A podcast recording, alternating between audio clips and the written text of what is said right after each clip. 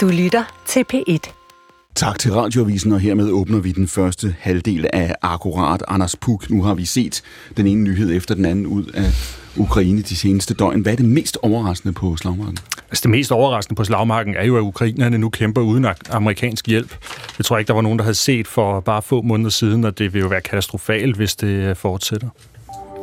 Det siger Anders Puk, han er blandt vores gæster i det, der jo altså er P1's søndagsavis. Vi sender direkte her fra nyhedshuset fra nu og helt frem til klokken 14. I panelet, der er med os, der har vi medlem af Folketinget, Teresa Scavenius. Vi har journalist og forhenværende chefredaktør Tanja Nyrup Madsen. Vi har journalist og kommentator Klaas Kirkeby Talgaard. Og Christoffer Storm, som er Europaparlamentskandidat for Danmarksdemokraterne. I time 2, der skal I også høre Christina Bortrup. Hun er analytiker med speciale i Kina og Asien. Mit navn er Clemen Kærsgaard, og det her det er jo altså P1 Akkurat.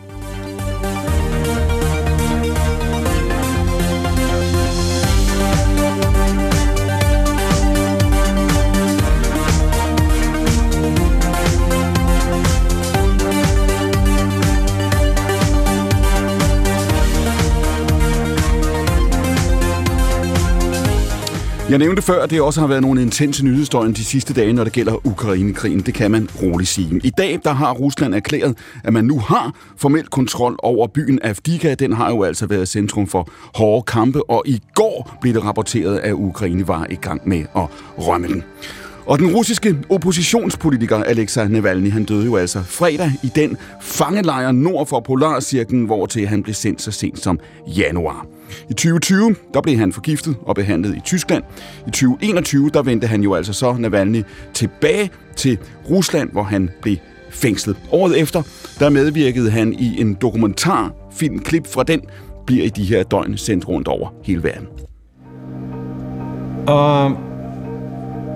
И здесь у меня просто очевидная вещь. Ну, не сдавайтесь. Не надо, нельзя сдаваться. Если это произошло... Mit budskab er ganske indlysende. Giv ikke op. Giv aldrig op. Vi bliver kun endnu stærkere, hvis de beslutter at slå mig ihjel. Christoffer Storm, du er spidskandidat til Europaparlamentet for Danmarks Demokraterne. Hvor vigtig er Ukraine for EU? Jeg synes, at hele situationen i Ukraine er rigtig vigtig for EU. Og det er vigtigt, at vi bakker op om ukrainerne og viser, ikke bare over for Rusland, men over for hele verden, at den form for aggression, som, som Putin har, har lagt for land, at det kan vi ikke acceptere. Og at Ukraine er, er for lille, sådan rent øh, forsvarsmæssigt militært til at kunne stå alene over for Rusland, og derfor så skal vi støtte op. Jeg spurgte dig op mod øh, radioavisen, om EU skal være stærkere. Hvad svarede du til? Jeg mener, at, øh, at EU skal være stærkere i forhold til at kunne hjælpe øh, et land som Ukraine over for Rusland, men også mm. for, til at, at kunne beskytte sig selv, hvis det bliver nødvendigt.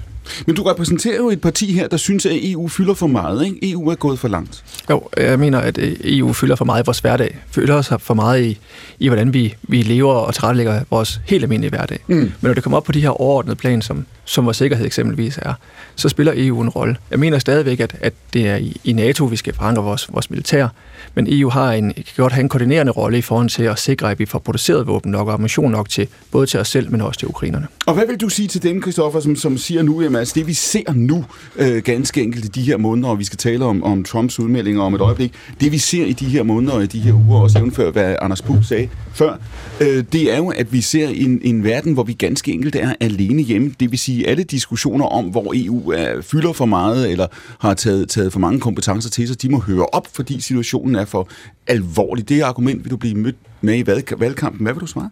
Jeg synes, at, at det er at blande tingene sammen. Altså, vi kan godt have et EU, der koncentrerer sig om de ting, der er vigtige for, for vores verdensdel og for vores borgere. Altså eksempelvis vores sikkerhed, uden at de skal blande sig i vores hverdag. Eksempelvis, hvor lang vores barsel skal være, eller om det er mor eller far, der skal tage barselen. Og så du siger, at man kan godt gøre, men, men det, Kristoffer, overhovedet kan man sige, at, og stille øh, øh, spørgsmålstegn ved at sige, men, altså, hvor skal EU udvikle sig hen? Kan man ikke sige lige nu, der skal fokus ligge på at sige, vi er nødt til at bevæge os hurtigere? Jamen det, det mener jeg jo også, vi skal. Altså vi skal bevæge os hurtigt i forhold til at kunne få produceret det ammunition, som der er nødvendigt for at beskytte os selv. Tanja Nyrup Madsen, vi er på vej mod et Europaparlamentsvalg i, øh, i juni, der jo står til at få en, en dagsorden og muligvis en, en sammensætning, som bliver anderledes end noget, vi har set før. I land efter land omkring Europa ser man politikere, der siger præcis det samme, som Christoffer Storm siger, nemlig at EU er, er, er gået for langt, glemmer i virkeligheden det, der er øh, det allervigtigste. Er det forkert? Nej, men jeg, jeg synes jo, det er rigtig interessant, det er, i virkeligheden, hvad der sker, det er på det, man kunne kalde en slags midten i Europaparlamentet, fordi der er jo stadigvæk to store grupper, altså EPP og den socialdemokratiske gruppe, som selv øh, efter det her valg formentlig til sammen vil have et maligt flertal. Så det handler jo meget om, om de egentlig kan finde ud af at navigere i det her på en måde, hvor de både får skabt de øh, samarbejder og fremskridt, de skal, uden at hægte befolkningerne af. Men den, præcis den midte, Tanja Nyrup Madsen, som du taler om, altså kan man sige, både på højre og venstrefløjen, de partier, de gamle partier, der er vant til at sidde og have magten i, i, øh, i, øh, i, i Paris og i Berlin osv., det er jo de partier, som, som præcis i de her år har, jævnfør hvad du selv siger, svært ved at bevare øh, befolkningernes øh, tillid. Har de ikke spillet for lidt? Øh, jeg ved ikke, at spille for lidt er jo altid sådan en, en meget absolut størrelse. Altså, jeg, jeg tror, at vi bliver nødt til at sætte vores, øh, vores lid til, tror jeg, at Europa nu kan finde ud af egentlig at fortsætte den positive udvikling, vi har været i omkring covid hen ad vejen, kom vi i den, og omkring Ukraine, hvor vi i virkeligheden har opdaget, nødvendigheden af hinanden øh, som, som fælles europæisk samfund. Og jeg synes, i, i den, øh, det er en bevægelse, som sker både politisk, men som også sker på befolkningsniveau, at vi er ved at erkende, at vi egentlig er en europæisk familie, som, øh, som kun kan klare os, hvis vi, øh, hvis vi hjælpes ad. Og det gælder jo klimaspørgsmål, det gælder Ukraine, og det gælder i virkeligheden også øh, sådan helt grundlæggende respekt for menneskerettigheder. Og der, der er det jo så måske, man skal finde sine, øh, sine forskellige øh, øh, grænser, hvor, hvor, hvor du synes, at det er lidt for langt, når man begynder at, at tale om øh, ligestilling og, og, og, og rulle det ud over hele Europa. Det er der jo andre, som ser som enorme fremskridt, at, at lige præcis EU sikrer det. Men, men jeg synes, at det er derinde kampen foregår, er jo bare positivt. Øh, så er der nogle men... virkelig bekymrende øh, tendenser til til meget øh, rabiate, synes jeg, øh, næsten fascistoide højrebevægelser derude, som, som virkelig kan bekymre. Men der er jo kun et svar på det der, og det er jo at styrke, øh, hvad kan man sige, demokratiets svar på det, og dialogen om det, og skabe nogle løsninger, som folk faktisk kan se sig selv i, inden øh, mod, længere mod midten. Når man ser ud over kortet nu, så så man Gert Wilders, der indkasserede en valgsejr så voldsom, at den overraskede også ham selv. Nu kæmper han ja. stadigvæk for at samle en regering. Vi ser Alternativ for Deutschland, øh, som står til øh, stemmetal i Tyskland, som folk ville have forsvoret for få år siden, at partiet kunne, øh, kunne opnå. Kan man ikke sige, Tanja Nyrup, i virkeligheden, så kommer alle, også de gamle politikere, til at bevæge sig i den retning, som... som Men Scholz har jo også været helt utrolig dårlig til at svare på almindelige tyskers øh, øh, behov. han, han, det er jo, jeg kan da godt forstå, at befolkningerne reagerer i Tyskland, for det går jo ikke særlig godt. Altså, det, det, det, det er jo et land, der ikke har været i tide med ret meget, også under Merkel. Mm. Altså, det er jo ikke noget særligt kønt eftermæle, hun, hun i virkeligheden øh, øh, har efterladt sig nu. Så jeg kan da godt forstå, at der er en reaktion. Og så de reaktioner, de, de kan jo falde ud til både højre og venstre, men det eneste stadigvæk, det, det eneste man kan gøre ved det, det er jo at prøve at svare på de øh, problemer, folk har, og vise, at de demokratiske øh, kræfter faktisk mm. kan løse de problemer. Så når jeg spurgte før, om den gamle elite har spillet falit, nu var du ikke begejstret for udtrykket, men du siger, at dybest set, så har de ikke øh, løst opgaven. Det gjorde Merkel ikke, det gør Solskjaer. Nej, det gør, og det gør de ikke på det, på, måske i forhold til de almindelige tyske familiers hverdag, men det gør de jo heller ikke i forhold til de rigtig store spørgsmål. Altså det at passe på Europa, som vi lige har talt om, og i, i meget høj grad også det at give et ordentligt svar på den klimakrise, som jo ruller nu. Klaas Kirkeby Talgaard, nu skal vi om et øjeblik her høre øh, Trump og en række af de reaktioner, der har været på den tale, han holdt øh, i lørdags, altså for, for otte dage siden i dag. Kunne man sige, at det her det er en test af Europa? Nu er vi for alvor alene hjemme. Vi har stået siden det her program havde debut øh, tilbage i januar sidste år og diskuteret det her. Nu er det ikke længere abstrakt teori, nu er det den virkelighed, øh, vi er i, så nu er det, som vores amerikanske venner vil sige, sink og swim. Altså nu skal øh, de europæiske ledere vise, at de kan øh, agere øh, mere handlekraftigt, end de har gjort i forlængelse af Christoffer Storms kritik, i forlængelse også i virkeligheden af Tanjas kritik. Mm, jamen det tror jeg helt bestemt, det er. Og så vil jeg sige, at jeg er enig med Christoffer i, at jeg synes jo, at EU's rolle skal være at tage sig af sådan nogle grænseoverskridende problemer, som er godt at koordinere på tværs af lande. Forsvar, det kan også være pandemihåndtering, og så skal de holde sig ud af at detaljregulere øh, den enkelte borgers hverdag i, i, i landene, sådan ned i detaljen. Men øh, jeg synes, det, det har været på en eller anden måde nogle altså en vild tid efter Ukraine, også for mig personligt, fordi jeg vokset op efter murens fald. Jeg er født efter murens fald, så jeg har jo været vant til sådan en sådan en, øh, altså en meget fredelig verden i virkeligheden, ikke? hvor de i hvert fald i Europa, der var ikke rigtig noget at frygte. Mm. Og så kan jeg godt huske, da jeg var 14 år, og Putin øh, rykkede ind på Krim, at så begyndte det billede at ændre sig. Øh, men nu er det jo så øh, i øh, mere end et år har det været en, en fuldskala invasion af øh, Ukraine. Ligger der i det, du siger, Klaas, at du også ændrer, ændrer, har ændret syn på EU-nødvendigheden Ja, af EU? det har jeg faktisk. Øh, For mig har det været et wake-up call. Altså, jeg tror, øh, jeg har været meget øh, EU-skeptisk, fordi jeg er liberal af sind, og så kan jeg ikke lide sådan en overstatslig institution der, der blander sig i barselsordninger herhjemme og alt muligt andet. Men jeg tror, jeg, jeg har fået blik for, hvor vigtig EU er, når det kommer til at koordinere for eksempel forsvar og for eksempel modsvar til, til Putins Rusland. Ikke? Øhm, og så tror jeg også, at apropos Trumps udtalelser, mm. som jo også bliver vildere og vildere på en eller anden måde, at øh, så er det godt for mig, at, det, at vi ikke på samme måde som i gamle dage kan deponere det hele hos øh, USA, hvis vi gerne vil være sikre på, at vi også kan leve i fred i fremtiden. Therese Scavenius, det her det kunne godt ligne en Europaparlaments valgkamp, ulig noget, vi har set før, som kommer til at indeholde ganske enkelt mere politik inde på midten, kan man sige. Så har vi øh, de gamle partier, som jo stort set i europæisk land efter europæisk land kæmper for øh, at bevare øh, magten. Så har man en, en højrefløj, de nationalkonservative kræfter, som er skeptiske overfor, hvad der kommer fra øh, Bruxelles og Strasbourg. Og så har man jo selvfølgelig også en, en venstrefløj på den anden side. Afstandene er, er, er, er store. Hvad er risikoen for, at det her bliver et Europaparlament, som som, som ikke kommer til at kunne handle, som ikke kommer til at kunne øh, rykke på nogen dagsordner og opfylde nogen ønsker? Jamen, jeg tror, vi skal tænke over, hvad er politik i dag, og øh, hvad betyder det at handle? Fordi der er også bare allerede nu, der er blevet nævnt mange ting omkring, at vi øh, skal have borgernær politik, og vi skal imod, vi kan ikke lide byråkrati, og vi kan ikke lide øh, detaljsregulering. Men meget af det er jo det, politik handler om. Det handler om, hvordan synes vi, vores samfund skal være. Og så er det, hvis man ikke vil lave det samfund, der for eksempel giver barselsordning, men så skal man jo ikke bagefter komme og være øh, øh, sur eller brokse over de problemer, det så skaber. Så det er noget med, at jeg tror, man skal forstå, hvad er det for vi skal tilbage til at snakke lidt mere, hvad er det for en politik, vi faktisk ønsker. Og dem, der lige har øh, snakket her, har ligesom ikke rigtig sagt, hvad er det faktisk for en konkret politik. Det bliver meget sådan noget sloganspolitik, hvor man snakker om detaljregulering. Men detaljregulering kan jo faktisk godt være, at man understøtter nogle mennesker, som har brug for enten øh, nogle sociale rettigheder, eller det kan være sygdom, eller det kan være noget andet.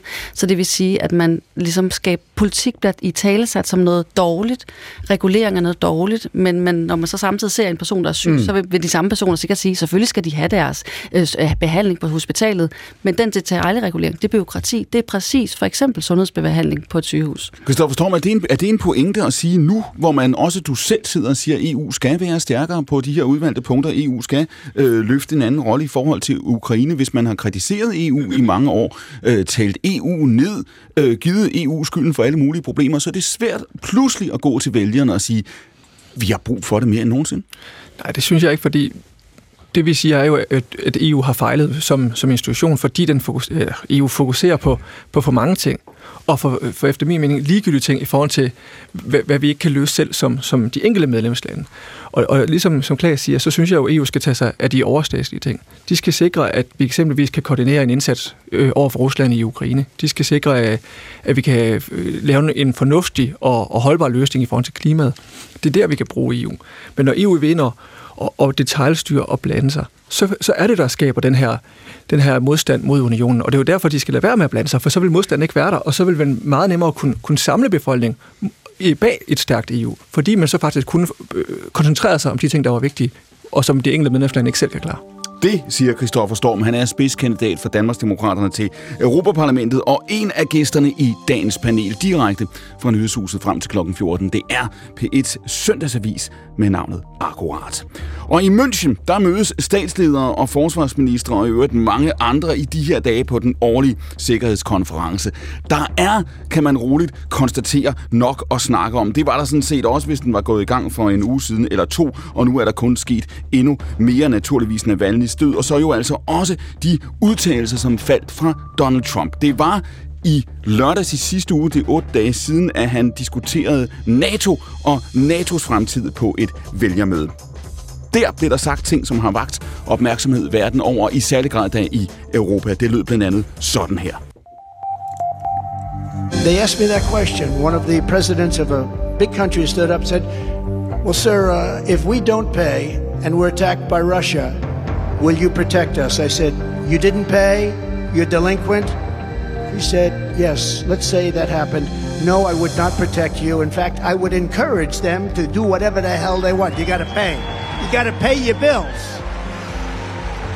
And the money came flowing in. Trump ville altså i givet fald opfordre russerne til at gøre, jeg citerer her, whatever the hell they want, og resultatet af de her trusler, hvis det var, hvad det var, det var jo altså ifølge ham selv, at pengene så kom rullende ind i NATO's kasse. De her udtalelser, de har, som jeg sagde før, vagt i den grad debat verden rundt. Også i Europa. Næstformand i EU-kommissionen, Josep Borrell, han sagde sådan her. NATO cannot be uh, a la carte military alliance, cannot be a military alliance that works depending on the humor of the president of the US on those days. It's not yes, now yes, tomorrow no, it depends who are you. Now, come on, let's be serious. Vi er nødt til at tage det her alvorligt, lyder det altså fra Borrell. Han siger, at NATO kan ikke være à la carte, og det kan ikke afhænge af, i hvilket humør den amerikanske præsident befinder sig. Og også fra NATO's top gik man ud og gik ind i denne her debat med den amerikanske præsidentkandidat. Det er jo altså i den grad usædvanligt. Stoltenberg, han sagde sådan her.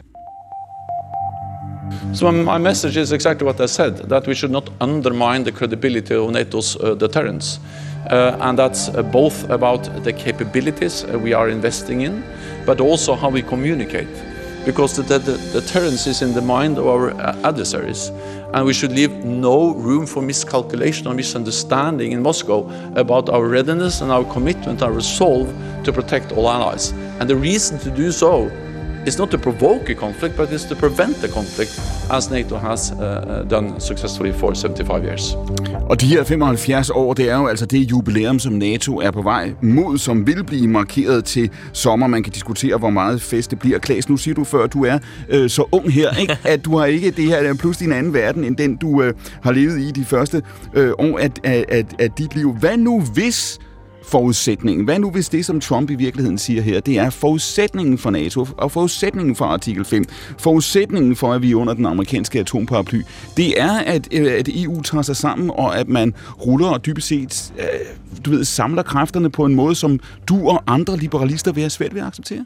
Øh, hvis du tænker, at det, som der ligger i det, det er, at vi skal betale vores 2%, øh, eller bruge vores 2% af BNP på forsvaret, så vi lever op til den øh, aftale, som man har med NATO. Øh, så ja, det synes jeg, man skal, og det vil jeg ikke have noget problem med at leve op mm. til. Altså, jeg synes jo, at hvis man sådan kigger på, hvad er det egentlig en stat skal, hvorfor er det overhovedet, vi har en stat, jamen så øh, en af de absolute kerneopgaver, hvis ikke kerneopgave nummer et, det er jo at have et forsvar, som kan sørge for, at vi ikke bliver invaderet af andre. Mm. Og der er det jo vildt, at vi i Danmark har et skattetryk på omkring 50 procent og så er det kun 2% af det, der bliver brugt på forsvaret, og vi har kaserner, hvor det regner ind, og vi ikke kan forsvare os selv. Men... Så der kan jeg da godt forstå, at også når Trump så skal betale regningen, til at sige, beskytte resten af mm. verden, USA skal beskytte resten af verden, at de gerne vil have, at vi også betaler vores færre share. Der har han en pointe. Det, som er skræmmende, det er jo så, at han står og opfordrer Rusland til at sige, I kan egentlig bare invadere dem, der ikke er oppe på 2%-målet nu, ikke? Do whatever the hell you want, som det lød. Ikke? Jo, men Klaas, lad os lige prøve at holde fast i den, fordi det der argument med at sige, når man, altså, øh, det er jo et argument, vi kender at sige, der er dem, der siger, at vi ønsker at deponere vores sikkerhed mere i NATO end i mm. EU. Vi ønsker ikke en EU, vi ønsker her. Vi ønsker ikke et EU-militær. Hvad nu, hvis virkeligheden er, at vi er rykket væk fra det, Klaas? Og mm. lektien af de sidste to år, det er at sige, prøv at høre, militær spørgsmål er ikke kun et spørgsmål om, hvor mange kampvogne vi har, eller hvor mange fly vi, vi har i luften. Det er også et spørgsmål om, kan vi udvikle de her ting? Kan vi mm. investere i ammunition? Kan vi investere i øh, kunstig intelligens? Og det kommer til ganske enkelt at kræve et meget øh, stærkere EU, end du har haft lyst til at se. Jamen, så må det jo være sådan. Altså, hvis der er en opgave for EU, som er vigtig, så er det de der grænseoverskridende ting. For eksempel mm. forsvaret af vores grænser, af vores interessesfære, øh, at sørge for, at der er et velfungerende forsvar.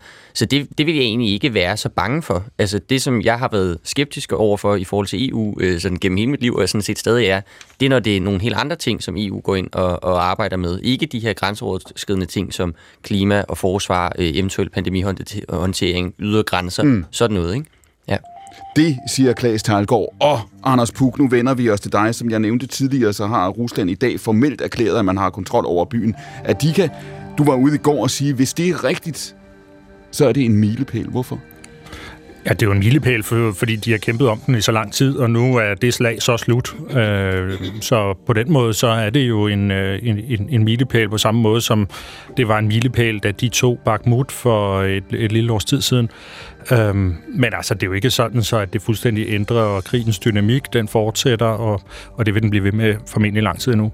Og lad os lige prøve at spole tilbage. Jeg har mange spørgsmål til dig, men lad os lige prøve at spole tilbage til det allerførste, du sagde i, øh, i det første minut af den her udsendelse, hvor du siger, at det, der er øh, den helt store udvikling nu i Ukraine, det er, øh, hvor lidt amerikanerne og den amerikanske hjælp fylder i øjeblikket. Prøv at tage os ind i det.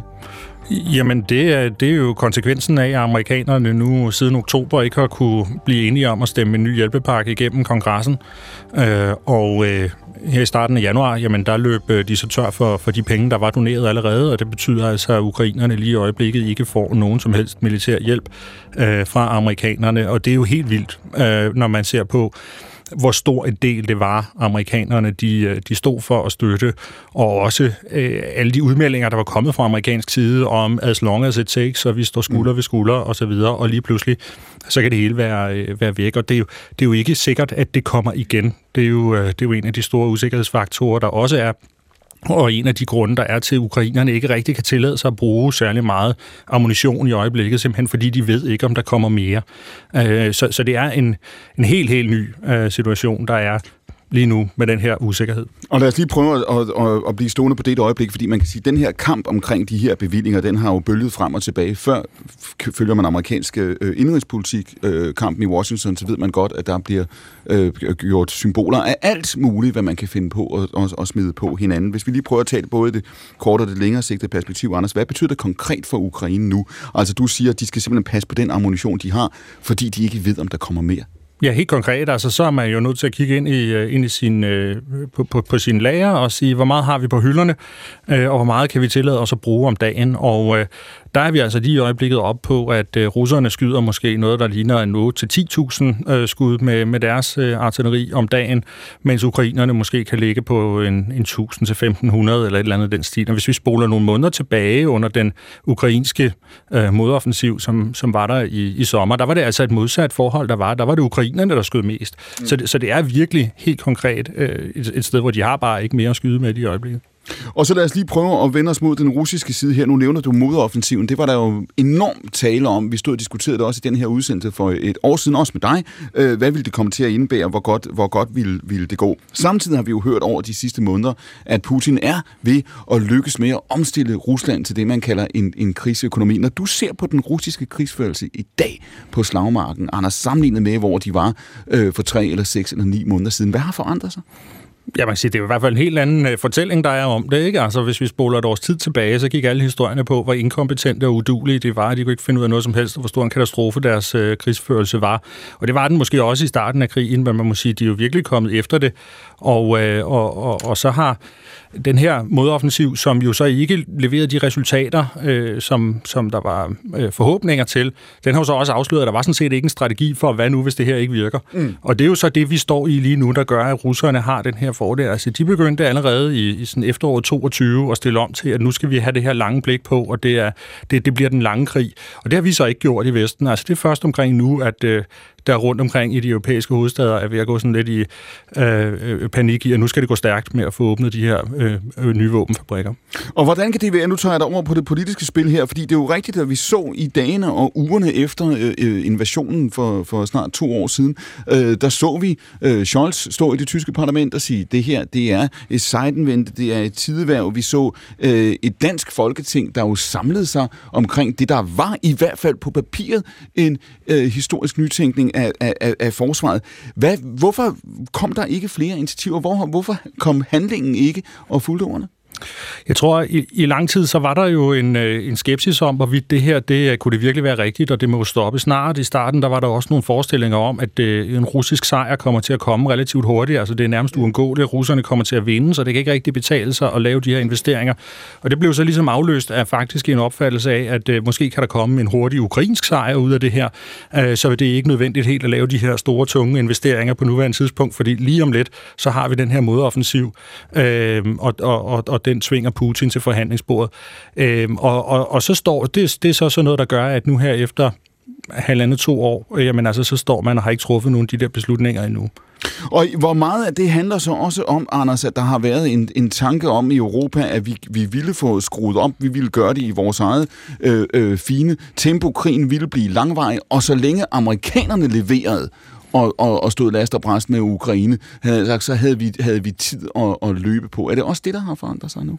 Nej, det, det, det ved jeg som ikke. Altså, jeg vil sige, det er faktisk øh, både amerikanerne og europæerne, der har haft det her problem med at, øh, at levere nok. Det er heller ikke sådan, at amerikanerne bare har kunne gøre det, og det hænger også sammen med, at det ukrainerne har behov for, det er nogle våbentyper, øh, som, øh, som vi faktisk ikke selv har så meget på lager af. Så, så amerikanerne har også kunne være ude og åbne nye øh, fabrikker og, øh, og produktionslinjer for at kunne, kunne dække det her. Og det lyder jo banalt, når du beskriver det, altså, fordi vi taler ikke om, om helt nye og super avancerede systemer her. Det, det spiller roller andre steder i krigen. Men det at have ammunition nok, der man vil sige, når man ser på det udefra, at det her burde have været til for at forudse. Ja, det skulle man mene, ikke? Altså, og, og man kan sige, med, altså, det, det er jo nogle helt absurde tal, når man ser på, øh, da krigen startede, hvor stort det her forbrug var af sådan noget øh, som artilleriammunition, for eksempel. Og man så jo det, der svarede til hele øh, det, det samlede, øh, øh, den samlede lagerbeholdning, som britterne havde, for eksempel. Det, blev, øh, det ville være blevet skudt af i løbet af den første uge, og så ville britterne være løbet tør for ammunition. Altså, det siger noget om, hvor tynde vores, øh, vores lager i Vesteuropa sådan set har været, og hvor overhovedet ikke indstillet på den her form for krig, de har været. Skal vi, Just? Jamen er det ikke også fordi, at øh, øhm, meget, øh, hvad hedder sådan, både den amerikanske og europæiske tilgang har været baseret på den her sanktionspolitik, at det ligesom var igennem den økonomiske politik og energipolitikken, at vi ligesom kunne tvinge Rusland til at stoppe den her krig, og så var det ligesom på den måde, at det, men det har, det har vist, der har været fejl, at man har ikke kunne bruge sanktionerne, fordi at Rusland har fået andre måder at øh, både afsætte sin energi på, og det hele taget handle med de andre lande, og Kina og lavet stærkere bånd med dem. Så jeg, jeg synes bare, det er meget interessant, at du siger, at du fokuserer meget på det militære, men er det ikke også den der kombination med sanktionspolitikken, som i virkeligheden er der, hvor vi kan forstå den amerikanske tilgang til Ukraine. Jeg, jeg ved ikke, om man kan sige, at det er hele forklaringen. Altså, der er jo ikke nogen tvivl om, at russerne har klaret sig bedre igennem de her sanktioner, end, mm. end, end uh, mange havde håbet på. Det er jo både den russiske økonomi generelt, men det er også deres evne til stadig at få de der vestlige komponenter ind i deres våbenindustri, så de stadig kan levere eller lave de her højteknologiske missiler, hvor mange måske havde regnet med, at dem ville de være løbet tør for på nuværende tidspunkt. Uh, men det siger jo noget om, at altså, de har været ret gode til mm. faktisk at lave den her omstilling til uh, en, en, en krigsøkonomi, som, som øh, som de så har, er, er ved at være noget i mål med nu, kan man sige. Hele panelet er jo velkommen. Jeg skal være til at Nå, det vil jeg bare sige. Jeg, jeg, mit indtryk er i hvert fald også, at der har været meget, i den politiske snak har været mm. meget der fokus på, at det var en, en, kunne være en kort krig. Men i nogle af de snak, jeg har haft i Europaudvalget for eksempel, der har jeg ligesom fortalt for, at ligesom, vi bliver nødt til at forstå, hvad er det lange perspektiv her, hvor lang tid er vi med? Mm. Og det er i hvert fald min forståelse af Rusland, det er det her med, at de er herinde, på en, tænker på en helt anden måde, end den måde, vi fra USA og amerikansk perspektiv, og derfor skal vi netop forvente os en meget, meget langvarig krig. Og spørgsmålet er netop, hvad gør man i den langvarige krig? Og det har vi slet ikke, øh, vi tror, det er det der sådan hurtige, vi kan lige lave nogle sanktioner eller, eller bombe nogle steder, og så har man ligesom løst problemet. Og derfor skal man tænke nogle helt andre strategier, derfor er det her, når du nævner Navalny er, er død, er jo en af de sådan, det, jeg synes, det er det vigtigste sted, vi faktisk skal kigge hen og sige, det her, det skal ikke kun tænkes som en militær krig. Mm. Det her det er jo også en politisk krig. Hvordan er det, verdensordnet hvad ændrer sig? Og der er det, at de politiske oppositionskræfter i Rusland står rigtig, rigtig svagt. Øh, så det der med, at vi har kun fokuseret på slagmarken, i stedet for faktisk at sige, hvordan har vi kunne understøtte den russiske opposition, og der synes jeg, vi har gjort alt, alt for lidt. Tværtimod har vi gjort det der med, at vi har demoniseret alt russisk. Selv russiske dissidenter og kritikere og kunstnere har vi demoniseret. Og det synes jeg har været frygteligt tragisk, fordi det er jo dem, der virkelig indvej skal genopbygge og ændre den russiske politik. Øhm, jamen jeg tænker bare på nu, hvor at vi ikke kan regne med USA's støtte til Ukraine på samme måde, som vi kunne før, og som man kunne håbe på, øh, at, at, at vi burde kunne. Kan man så forestille sig, og er EU overhovedet stand til, at EU så stepper op, så at sige, og supplerer det, som vi nu ikke får fra USA? Altså, vi kan jo godt i hvert fald levere mere, end vi gør lige nu. Jeg tror, hvis man ser på, på forskellen, så er den lige nu måske maksimalt i Ruslands øh, favør. Ikke? Altså, de er kommet i gang med den her omstilling meget, meget tidligere, mm. og de er nok omkring øh, maksimum produktion lige nu. Og der er Europa jo for alvor ved virkelig at booste det her. Vi kommer til at stå øh, meget stærkere i forhold til at levere det ukrainske bruge om et år, i forhold til der, hvor vi er nu. Om to år kommer det til at være endnu bedre. Så jeg vil sige, det kommer i hvert fald til at, øh, at, at, at se bedre og bedre ud, og jeg, vil, jeg tror, at den her russiske fordel kommer til at, at dale. Øh, også uden USA? Også uden USA, okay, ja. ja. Men det er jo klart, at det kommer selvfølgelig til, altså, øh, det, når man kigger på det her, så er det jo ikke sådan, at man kan sige, med USA, så vil alting lykkes, og uden USA, så vil alting falde fra hinanden. Altså, der er jo sådan et spektrum, og med USA's hjælp, jamen, så vil det se meget lysere ud for Ukraine, og det kan være, at man kan sige, det, det der måske med USA's hjælp kunne være en krig, der vil vare to år endnu, det vil med europæisk hjælp være en krig, der skal vare fem år endnu. Lad os lige prøve at holde fast i den, Puk, fordi du siger her, det her med, altså i virkeligheden, det du beskriver før, det er, det havde været svært at forestille sig, at USA's øh, øh, hjælp skulle, skulle, øh, skulle svinde ind, som den har gjort de sidste uger. Og det her, det er gået stærkt, det er virkelig også det, du beskriver. Altså, når i det sekund forhandlingerne går i stå i, i Washington, så kan man se resultaterne på slagmarken i løbet af uger i virkeligheden. Ja, og, og, og det afslører jo også i virkeligheden en vestlig øh, misforståelse omkring noget af det her. Altså noget af det, som mange har forestillet sig, det var, at øh, på en eller anden måde, så hvis vi nu stoppede med at hjælpe Ukraine, og så, så lå der en eller anden fredsaftale på bordet, ukrainerne kunne gå med til, og så ville man lave en, en ny øh, grænse der, hvor frontlinjen går lige nu. Altså, der har ikke været det der blik på, at nej, altså russerne, de bliver jo sådan set ved med at slås, og hvis man øh, fjerner noget våbenhjælp fra Ukraine, jamen så kommer det jo bare til at gå den vej, og russerne, de, øh, de vinder. Og det er det næste spørgsmål i virkeligheden her, fordi øh, øh, nu siger du det her med, at, at vi kan godt lave en fremskrivning, hvor så får vi gang i de her øh, øh, famøse våbenfabrikker. Man må forestille sig, at i det øjeblik, at EU bevæger sig i den her retning, så bliver vi øh, effektive og leveringsdygtige. Det er i hvert fald den, den illusion, vi stadigvæk øh, har. Så bliver spørgsmålet, Puk, øh, som Keynes plejede at sige, øh, den store økonomiske filosof i det lange løb, at vi alle sammen døde, før den ammunition når frem, før de våbenfabrikker kører. Hvad kan der ske i løbet af det næste halve eller det hele år? For alt, hvad du står og siger nu, det ved Putin vel godt, det ved russerne vel godt. Er der en risiko for, at russerne forsøger inden for det næste halve år at skifte taktik og gøre noget andet, på en eller anden måde forsøge at, at, at vende krigslykken ved at, at, at, at lave nogle, måske nogle risikovillige øhm, aktioner eller, eller udfald, som nok indebærer en risiko, men som ukrainerne ganske enkelt ikke er rustet til? Altså i, i Ukraine, der tror jeg, at vi ser ligesom det, russerne kan. Altså det er det her med de her massive øh, angreb på, på frontlinjen, hvor man simpelthen bare vælter frem, og det er ligesom den taktik, de, øh, de har at gøre med der. Og det kan også godt være, at den kan levere nogle store resultater, hvis det er sådan, at ukrainernes øh, forsvar helt kollapser. Og det kan vi jo ikke udelukke. Altså vi, jeg har ikke de der billeder af, hvor meget er der faktisk tilbage på de ukrainske lager, men det, øh, øh der er ingen nogen tvivl om, at det er, det, det er presset, fordi ellers så vil de skyde noget mere.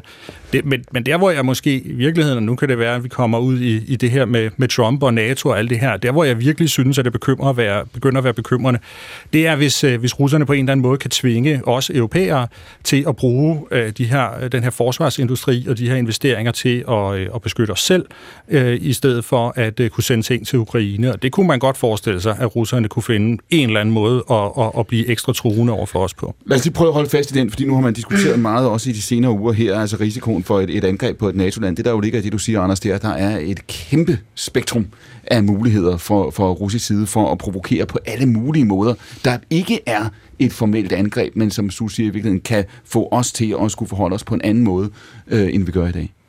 Ja, og, og, og for den sags skyld kunne jeg også godt se for mig, at et, et, et reelt angreb kunne være en del af det. Altså, øh, øh, det, det, jeg vil ikke udelukke, at vi ville kunne se russerne øh, prøve at se, om de på en eller anden måde kunne udløse artikel 5, for virkelig at sætte os under pres og tvinge os til at holde op med at hjælpe Ukraine. Hvordan vil det se ud? Ja, det kunne være en eller anden form for, for mindre angreb. Det er jo klart, at Rusland kan jo ikke overskue et, øh, en, en totalkrig mod os lige i øjeblikket også. Øh, men et eller andet mindre angreb i et af de baltiske lande, i Finland, i Norge, hvad ved jeg. Øh, noget noget øh, øh grænseproblemer mellem Polen og Belarus. Øh, et eller andet den stil, der på en eller anden måde kunne, kunne øh, tvinge os til at fokusere rigtig stærkt på forsvaret af Europa. Øh, og hvis de så samtidig kunne få det gjort på en måde, sådan så amerikanerne egentlig ville øh, sige, at det der, det, det må I selv tage af. Altså, det, det er ikke vores krig, det der, og vi har rigeligt, og vi har en øh, problemer med grænsen øh, til Mexico og sådan noget, så det vil vi ikke blande os i. Så har de jo sådan set måske slået to fluer med et smæk, altså kunne få NATO til i praksis at og, og, og kollapse, og, og, og samtidig virkelig svække øh, styrken, øh, støtten til Ukraine. Lad os, lad, os lige, lad os lige prøve at holde fast i det her, fordi artikel 5, som jo er musketeringen, som fastholder et angreb på, på en stat, er et angreb på alle. I det øjeblik, at man går ind og siger, jamen, hvad er, det er jo virkelig det, du siger, Anders, hvad er et angreb? Altså, hvornår tæller det her som en suverænitetskrænkelse? Og nu ser vi uh, Trumps tidligere rådgiver, som i et interview med det danske dagblad, uh, politikken er ude at sige, man kan også diskutere, hvad er støtte? Altså, en ting er, at USA ifølge NATO-traktaten er forpligtet forpligtet til at støtte. Noget andet er, hvad den støtte øh, øh, indebærer. Det scenarie, du lige har beskrevet, vil jo stille de europæiske NATO-lande i et meget, meget svært dilemma, nemlig slår man så hårdt tilbage mod det, der måtte være sket i, i Baltikum eller på grænsen til Belarus, at der ikke er nogen tvivl om, at NATO er handlekraftig, og betragter det, betragter det som et artikel 5-bud, er man klar til at, at træffe den beslutning, også hvis amerikanerne ikke nødvendigvis står bag alle konsekvenser af, af den beslutning. Ja, og det er, jo, altså, det er jo sådan noget, der så vil sætte øh, de danske politikere under i en helt ny situation, fordi vi har været vant til at se NATO som den der garanti for, at de andre de kommer og hjælper os, øh, hvis der er et eller andet problem. Vi er ikke vant til sådan rigtigt at se NATO som, som vores forpligtelse til at tage ud og hjælpe de andre. Og vil de danske politikere være klar til at sende øh, danske soldater i krig mod Rusland, hvis det er, at vi ikke er sikre på at have amerikanerne i ryggen? Hvad gør vi, Christoffer Storm? Det er et godt spørgsmål. det vil jeg ønske, jeg kunne svare dig på. Altså, men det er jo vigtigt, at vi, at vi støtter op om hinanden, og, og, vi er, og vi er beredt på den her situation. Jeg må så sige, at, at selvom Trump han siger mange skøre ting, og, og det gør han, så er det jo ikke i USA's interesse, at der er mere krig i Europa, end der er i dag. Øh, og derfor så, så er jeg overbevist om, at amerikanerne vil hjælpe på en eller anden måde. Fordi altså, de har så store økonomiske interesser og historiske interesser i Europa, at der vil stadigvæk være en eller anden form for støtte fra amerikanernes side. Det er klart, at hvis ikke vi kan klare det selv, uden amerikanerne, så står vi i den situation, som du beskriver der. Men, men jeg, men det jeg har svært ved at forestille mig, at man vil komme med sådan en situation. Men Kristoffer Storm, er vi, er vi ikke vi nu, nu beskrev Klaas før, hvordan det er at være, du er, du er jo stadigvæk forbryderisk ung, øh, Klaas Det er så ung, at det her det er en, en, en ny verden. Det kan jo godt være, Kristoffer Storm, at det vi må vende os til nu, det er, det er ikke så sort og hvidt, som det har været. Det er ikke fred eller krig, det er ikke 3. verdenskrig eller ingenting. Der kan være alle mulige øh, scenarier, som kan udspille sig over øh, halve og hele øh, årtier, hvor nogle af de her dilemmaer, som dem Puk beskriver nu, kommer til at ligge også på det europæiske bord. Ikke? Jo, og det er jo også derfor, at vi opruster. Og det er jo også derfor, at vi allerede inden krigen i Ukraine jo faktisk øh, brød ud, var begyndt at opruste i Europa, fordi at, at Trump var kommet med nogle af de advarsler, han var kommet. Så derfor så, øh, så tror jeg på, at, at vi med, med en fornuftig fælles koordinering i Europa mm. godt kan ruste os mod det her. Skal vi nu? Altså bare det, man skal være opmærksom på, det er jo, at altså dels er Europa jo bundet af noget helt andet, og det er slet ikke en krigsmaskine, det er jo en fredsmaskine, der var lidt, vi skulle sammenhandle, vi skulle netop lade sikre rettigheder herunder barsel til folk osv., så, videre. så det var ligesom det, der var det europæiske projekt, lave et stærkt civilsamfund, hvor vi ikke bekriger hinanden på tværs af grænser. Den territoriale krig er død, nu er vi det 21. 22, 21. århundrede, hvor vi hvad hedder det, nu er, øh, hvad hedder det, tænker på at beskytte hinanden. Men, men det, der er det frygtelige her lige nu, og det er jo for derfor, det er en meget, meget, meget alvorlig snak, det er jo, at hvornår er Europa i krig sammen med Ukraine? Mm. Vi har jo ligesom hele tiden haft den logik om, vi støtter Ukraine, og det er Ukraine, som er i krig med Rusland. Hvis vi i højere grad bliver ved med at op, øh, opruste, og det hele taget ligesom agerer sammen med Ukraine, så er det, jo, er det jo os, der er i krig med Rusland. Og det skal man bare forstå, at det har nogle fuldstændig vilde konsekvenser og nogle kæmpe risici. Og derfor er spørgsmålet, vil vi nu ligesom tale krigens logik og blive ved med at opruste? Vil vi vinde en krig, vi ikke kan vinde med Rusland, uden at det vil have katastrofale menneskelige katastro- øh, effekter, eller vil vi forsøge at tale et helt andet spor, og ligesom at trække os, og ikke øh, tale krigens logik, men inddæmme, øh, inddæmme krigen, og så i højere grad snakke diplomati, civilt øh, forsvar osv., og det har en anden, og der ser jeg altså alt for meget, at folk for hurtigt rykker over i den der provokation, og der er Trump og andre rigtig gode til at provokere, men problemet er bare, at provokation bliver en panisk... Du frygter, ja, du frygter hvad ligger der for enden af det? Altså i det øjeblik, at vi dybest set opfylder øh, de russiske skrækscenarier fra vores side, hvad, hvad er det for så, en Så skruer de jo bare også op, og derfor kan man ikke vinde. Og det skal man bare vide, det der er den russiske strategi her, overordnet set, er det i hvert fald det, som mange siger, det er jo det her med, at det er en destabilisering af den vestlige verdensorden, mm. der er egentlig den hovedinteresse. Det vil sige, at hvis de kan destabilisere Europa, NATO og måske også FN, jamen så har de vundet en stor del af det, de, der er i deres formål. Anders Puk, det vi har hørt politikere sige i, øh, på begge sider af Atlanten indtil nu, og men nu mener jeg, altså indtil for måske to uger siden, det er jo, at de er blevet ved med at gentage, prøve at høre, øh, Rusland kommer ikke til at risikere en, en tredje verdenskrig, de kommer ikke til at, at overskride øh, artik, aktivere øh, øh, artikel 5. Øh, de har holdt sig inden for, for rammerne og inden for paradigmerne i Ukraine. De ønsker dybest set en konflikt, som er alvorlig og forfærdelig og, og tragisk og katastrofal og rejsesfuld, men som på en eller anden måde finder sted inden for den øh, papkasse, man ligesom på begge sider har, har besluttet sig for, at den skal foregå i. Det, du beskriver nu, nu, det scenarie, du tegner op nu, det er et andet scenarie, fordi forudsætningen for, at russerne skal provokere, som du siger, det er jo, de er ikke sikre på, om de behøver at være bange for os eller ej. Jo, øh, altså for det første så, øh, at de tror, at de måske kan slippe afsted for det øh, med det, og det er jo en af konsekvenserne af, at afskrækkelsen er blevet svækket, øh, og det er den både på grund af det, Trump siger, men det er den jo også på grund af det, der foregår i kongressen i øjeblikket. Altså, når russerne kigger på det, så synes de jo sådan set, det, får, det går fremragende i øjeblikket, og, og, og det logiske spørgsmål er jo selvfølgelig, hvis amerikanerne ikke er der for Ukraine, hvorfor skulle vi tro, de var der for Letland, for eksempel? Øh, så, så, øh, øh, så, så det er den ene del af det. Det andet, det er jo altså også, at russerne, øh, tiden arbejder jo på en eller anden måde imod russerne, øh, og det var også det, jeg var inde på lige før. Mm. Altså, øh, de investeringer, der bliver lavet i Europa lige i øjeblikket, vil jo komme til at manifestere sig i en øget hjælp til Ukraine, i et stærkere europæisk mm. forsvar. Så, så der er også et eller andet i at, at, at, at prøve at, at komme ind og forstyrre det her, mens muligheden og, er der. Jo, men er, er du ikke enig i, at det er en oprustning afler en oprustning på den anden side, og så er det jo bare en oprustningsspiral? Eller Jo, ser du men- anderledes, at der kan være en øh, stop for det? Ja, jeg, jeg ser i hvert fald, det der er, det er, at vi er, russerne er jo øh, fuldstændig oppe i gear øh, øh, på de der ting. Og så ser jeg lige i øjeblikket, at vi har et, øh, en stærkt svækket afskrækkelse i, i Europa. Og det er jo det, vi, vi skal huske. Det er jo ikke nødvendigvis sådan, så vi opruster for at skabe noget nyt. Det, det, vi, det europæerne skal gøre lige i øjeblikket, det er at prøve at opretholde den her afskrækkelse, som har været der indtil videre øh, med, med amerikanernes hjælp. Jeg tror også bare, altså, som jeg har det, der må man jo holde fast i, det er Rusland, der er provokatøren. At vi opruster som svar på, at Rusland har invaderet et land øh, i vores baghave, det er jo ikke en provokation. Det er vi simpelthen nødt til. Altså, vi kan, ikke, vi kan ikke sige, at Rusland invaderer Ukraine. Vi tør ikke opruste, fordi vi er bange for, om det så får russerne til at opruste mere. Så vil vi hele tiden være bagud. Vi Jamen, bliver det handler nødt ikke om at ture, det handler bare om at forstå, hvad er, de så, hvad er konsekvensen i morgen, og i overmorgen, Jamen, og om 10 det år. er jeg Det er det, man skal forstå, hvad er det for en spiral, man, hvad er det for en vej, man går ned ad. Det er bare det, man skal Men overveje, sige, og muligvis er er det rigtigt. ung, så tror jeg, jeg ved, at appeasement er ikke en god strategi over for typer som Putin. Så der tror jeg, man er nødt til at sætte hårdt mod. Så, så ung er du trods alt ikke. Tanja Nyrup, det som, det som Anders Puk beskriver her, når vi taler om afskrækkelse på denne her måde, og vi er jo tilbage øh, i et sprogbrug og i nogle termer og en ideologi, som vi troede, vi havde forladt mm. øh, øh, for 30 år siden her. Hva- Hvad er risikoen, Tanja, for at vi ikke har tid? Grunden til, at, at, at Trumps tale der i South Carolina for otte dage siden, grunden til, at den har vagt så meget opmærksomhed verden rundt, det er jo, at det med udsigt til et russisk præsidentvalg i marts, det er ikke mange uger væk, et parlamentsvalg, Europaparlamentsvalg i, i, i juni måned, så det amerikanske præsidentvalg, der er dem, der sidder og spørger sig selv, hvad nu, hvis vi ikke har tid? Hvad nu, hvis vi ikke har tid til at tage den diskussion, som den, vi sidder og har i studiet her?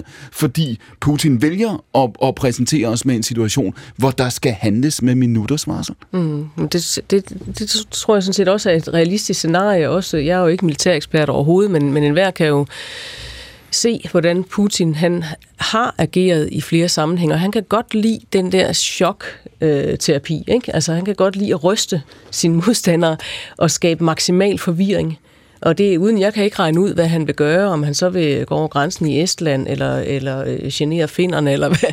Men, men jeg kunne godt se det der scenarie for mig også som en, øh, i, i Putins logik, en klog strategi. Og der er jo, øh, det er jo bare et faktum, at der har vi ikke øh, så meget at rykke med. I, på den måde, der bliver de, de, de kommende måneder jo afgørende. Altså, vi har trukket den her fredsdividende i hele din levetid, ikke? og det har jo været dejligt, fordi den har vi jo brugt, øh, brugt til at leve fredeligt med hinanden og, og opbygge lækre velfærdssystemer. Vi har, vi har brugt den rigtig godt, men omkostningen er selvfølgelig, at vi har lavet vores egne kaserner øh, blive hullet, og Øh, den afskrækkelse troede vi ikke rigtig var nødvendigt. Også fordi vi, vi havde øh, et USA, som stod last og bræst med os. Og jeg synes, vi har så travlt med nu også at, at piske os selv med at sige, ej, hvor vi sov i timen og sådan noget. Ja, det gjorde vi på en måde, men det var også den virkelighed, vi havde. Altså, der var jo ingen af os, der forestillede os, at USA kunne stå, som de gør i dag, og næsten undsige, øh, øh, hvad hedder det, musketereden i, i NATO. Nu, nu, nu, nu, skal vi, nu, skal vi nu, nu skal vi jo ikke gøre amerikanerne til skurken her. Det er jo altså russerne, der, der er skurken. Og, og, og når vi ikke har, har levet op til vores forpligtelser i forhold til NATO, og derfor kommer bagkant nu, det er jo på grund af altså, hele truslen. Det er jo fordi, at Putin og Rusland har angrebet Ukraine. Det er jo ikke fordi, amerikanerne begynder at stille krav til os i Europa. Mm. Det skal vi huske på. Og, vi, og, og ja, vi har haft det for godt, og derfor har vi glemt, at vi har haft de her forpligtelser i forhold til ikke bare NATO, men over for os selv og vores egen borgere, at vi skal jo stå for vores beskyttelse, hvis der opstår sådan en situation. Men man kan jo og også netop sige, fordi, at at de- netop fordi Putin er utilregnelig, så skal vi jo have et forsvar, der er klar, hvis det utilregnelige sker, så vi kan svare Men prøv at høre, for 20 år siden, der ville det jo måske heller ikke have været fornuftigt at bruge 2% af vores øh, budgetter på, på militær, fordi der var jo ikke åbenbart trusler omkring os. Der havde vi jo en, et Rusland, der åbnede sig mod Vesten, og vi, vi satsede jo på samarbejde og samhandel med dem. Alle mm. Troede, at det var den vej, det gik. Så der var jo ikke nogen fornuftige mennesker, der ville bruge så mange penge på militær, øh, når der ikke var nogen trusler altså, faktisk os. så var det jo, amerikanerne advarede jo så rigtig meget den handel, vi havde med Rusland, netop i forhold til særligt gaspolitikken, ja. som de i mange år var meget stærkt kritiske over for, særligt den tyskledede øh, Blandt andet Trump faktisk, han Præcis. Så det, så det er jo noget, der går lang tid, og mange har jo godt kigget på det her lang tid. Det er jo bare at sige, jeg argumenterer ikke for appeasement-politik. Jeg argumenterer mm. for, at vi skal kigge på, hvad driver konflikter, hvilken rolle spiller vi selv i det, og hvad er det, når vi laver noget, et initiativ, hvad for nogle konsekvenser har det. Vi bliver nødt til at have en større analyse af, hvad vi gør, i stedet for bare at lave den hurtigt, der lyder godt. Det siger Teresa Skevenius. Hun er medlem af Folketinget. Hun sidder i panelet sammen med journalist Tanja Nyrup Madsen, som er forhenværende chefredaktør på mandag morgen. Klaas Kirkeby Tejlgaard. Hvordan skriver du der under på din visitkort, Klaas? Øh, journalist og debattør, plejer jeg at sige. Og studerende. Og studerende, og i panelet også Christoffer Storm, som jo altså er spidskandidat til Europaparlamentet for Danmarks Demokraterne. Anders Puk er med os også i de første minutter af næste time, og så får vi besøg af Christina Borgtrup, når vi skal vende os mod Kina og Asien og tale også om det globale magtspil. Det er direkte hver søndag fra kl. 12.15 til kl. 14, hvor vi diskuterer alt det, der forandrer sig i verden, og der er en del at tale om. Programmet hedder Akkurat. Nu er der radioavis kl. 13. Tak til Radioavisen, og nu åbner vi anden time her af Akkurat. Har du tillid til, Teresa Scavenius, at politikerne på Christiansborg og i Bruxelles kan løse verdens problemer? Desværre tror jeg, at vi er ved at miste sådan den her, øh, den, at være verdens førende i forhold til at lave god politik for borgerne.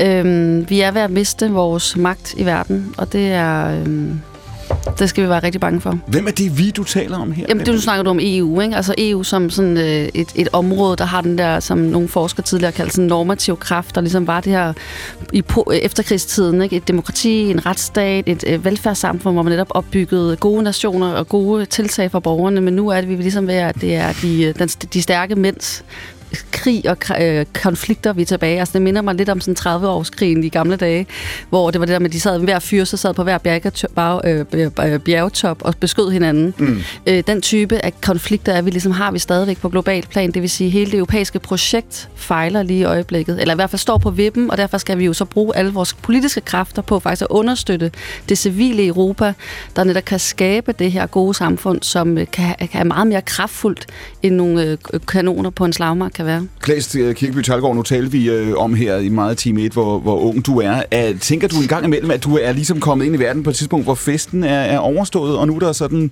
altså kun problemerne tilbage? Ja, det har jeg tænkt mange gange. Blandt andet, fordi jeg godt ville have været reklamemand på Mad Avenue i gamle dage mm. øh, i, i USA. Og det, det løb der har været ligesom tider, hvor det var lettere at være liberalist der nu, tror jeg. Præcis, Måske stille spørgsmål. Nej, man kunne også sige det. Jeg ser jo faktisk et gryende liberalt ungdomsoprør øh, for mig, og det synes jeg, der er gode tegn på. Så på den måde er der mange gode takter. Det var sjovere at være journalist i gamle dage. Der var alkoholvogn på Ekstrabladets redaktion. Der var større oplagstal. Alle den der slags ting. Så, så meget historie kender I dog. Men, ja, men, ja. men det, som vi taler om her, der er det jo klart, at der ja. synes jeg, der, der er det svært at skulle opleve sådan en uskyldstab, hvis man kan sige det sådan, som jeg føler, jeg har oplevet de sidste par år efter Ruslands øh, først en øh, annektering af Krim og så fuldblåen invasion af, af Ukraine. Ikke? Mm. Der følger et eller andet uskyldstab med.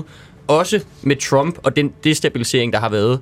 Øh, og det, altså, der kunne jeg godt tænke mig måske at have levet i de gode gamle dage, øh, lige efter murens fald, hvor det virkede som om, at, øh, at den liberale verdensorden havde sejret.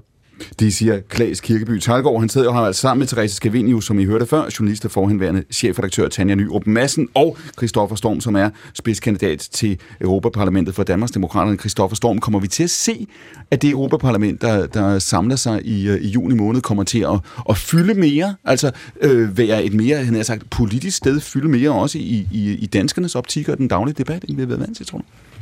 Altså efter, øh, efter valget, Kliman? Ja. Øh, nej, det håber jeg ikke. Øh, jeg håber, at vi kommer til at se Europaparlament, der fylder mindre i danskernes hverdag. Og, men du skal da fylde meget. Jeg skal fylde så meget som muligt. Men øh, det er jo i kampen om at, at sørge for, at dem, der gerne vil ind og detaljstyre din hverdag, Klaas, de, ja. at, de, øh, at de ikke får så meget at, at skulle have sagt. Men når man, nu ser, når man nu ser på traktordemonstrationerne, Kristoffer Storm, når vi ser på billederne fra, fra Holland, og vi ser på billederne fra, fra, fra, fra Frankrig, jeg nævnte tidligere i dag, øh, vi har Gert Wilders, der prøver at danne en regering i Holland efter sin egen over overraskende valgsejr. Vi har Alternativ for Deutschland, som står stærkt.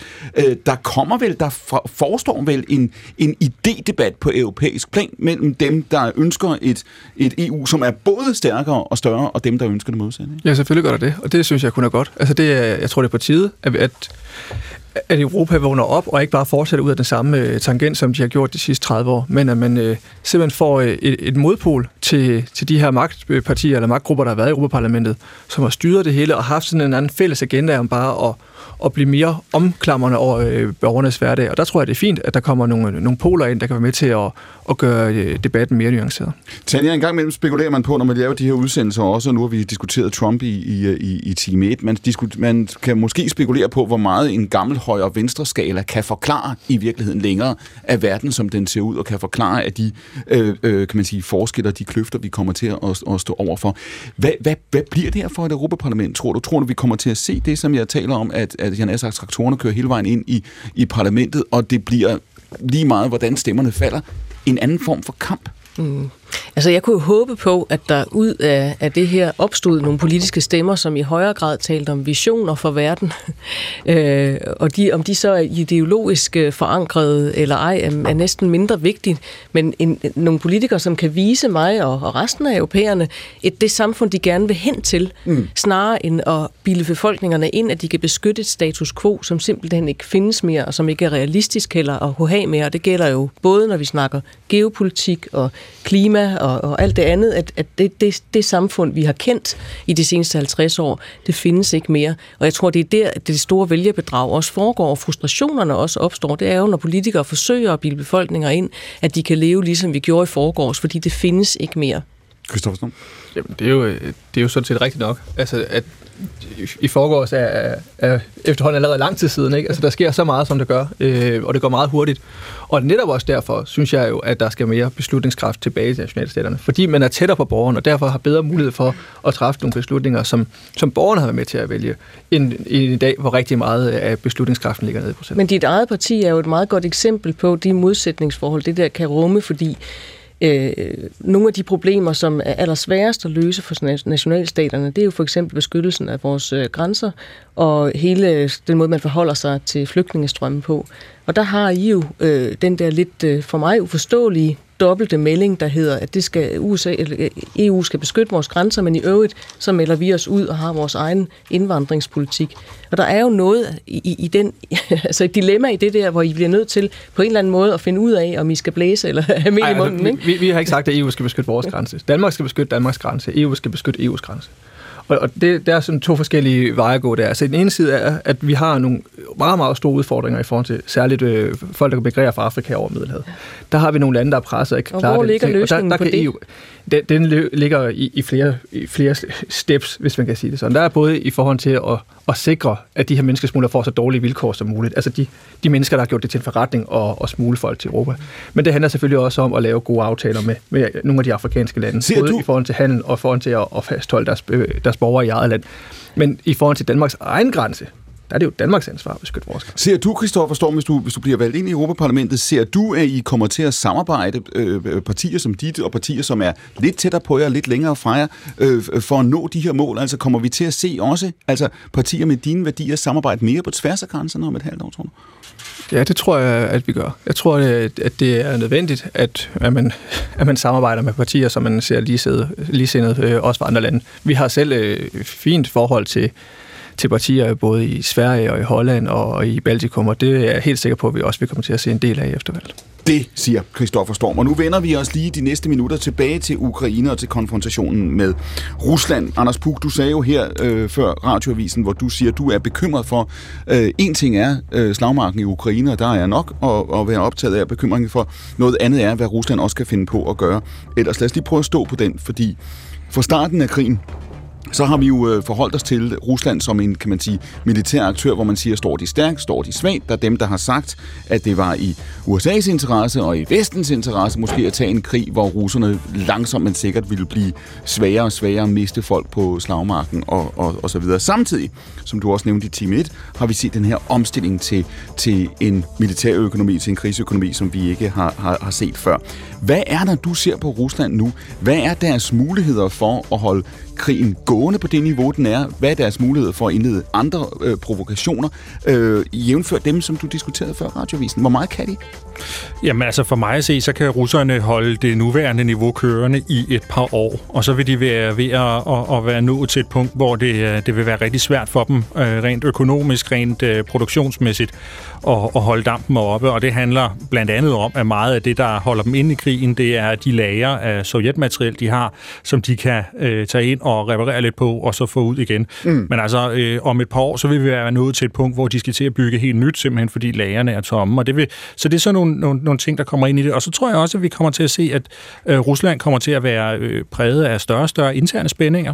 Øh, altså, det der med at opretholde en krig med, øh, med så høje tabstal, som man har lige nu, det vil på et eller andet tidspunkt omsætte sig i, øh, i, i, i protester, i utilfredshed i befolkningen, og det betyder, at vi kommer for mig at se også til at se en, et Putin-styre, som øh, hen over de kommende år bliver mere og, og mere presset. Og det er sådan nogle faktorer, der gør, at jeg siger, at jeg tror, at vi lige i øjeblikket ser et Rusland, der nok er på toppen af, hvad de, øh, hvad de vil kunne, øh, kunne præstere øh, med, sådan som, som vilkårene er lige nu i hvert fald. Og hvis man nu skal udfordre det her også i lyset af, hvor mange illusioner og hvor meget naivitet, som vi er i gang med at smide på, på brændeovnen nu, og hvor mange, hvor mange gange vi kan sige, at vi har flukket øjnene i den ene eller den anden sammenhæng, Anders Facebook. Øh, bag Rusland, eller ved siden af Rusland, står Kina, som vi skal tale om øh, om lidt. Hvis det nu er rigtigt, at der danner sig, om ikke en alliance, så i hvert fald en form for netværk, for nu at bruge et moderne udtryk, mellem Rusland, Kina og andre, som har en gang imellem sammenfaldende interesser. Hvis nu Kina siger, det er faktisk fint det her, vi bruger Rusland til at destabilisere øh, Vesten, vi lærer noget af øh, Ukrainekrigen, og jo mere ballade Rusland laver, jo mere splid der bliver sået i den vestlige alliance, og sådan ser det da godt nok ud, som om det går øh, lige nu, jo mere kan det være i, i vores interesse. Hvad er sandsynligheden for det? Altså, hvad er sandsynligheden for, at den her, kan man du sige, øh, øh, erstatningsindustri, der skal ind for at, at afløse de sovjetiske våben, øh, at den vil komme med kinesiske penge? Altså, nu, nu skal jeg ikke lege på nogen måde ekspert på Kina, fordi uh, vi har Christina i studiet, og, uh, og, og, og jeg ved ikke halvt så meget, som hun gør om, om det spørgsmål, men mit indtryk er, at kineserne virkelig prøver at balancere den her.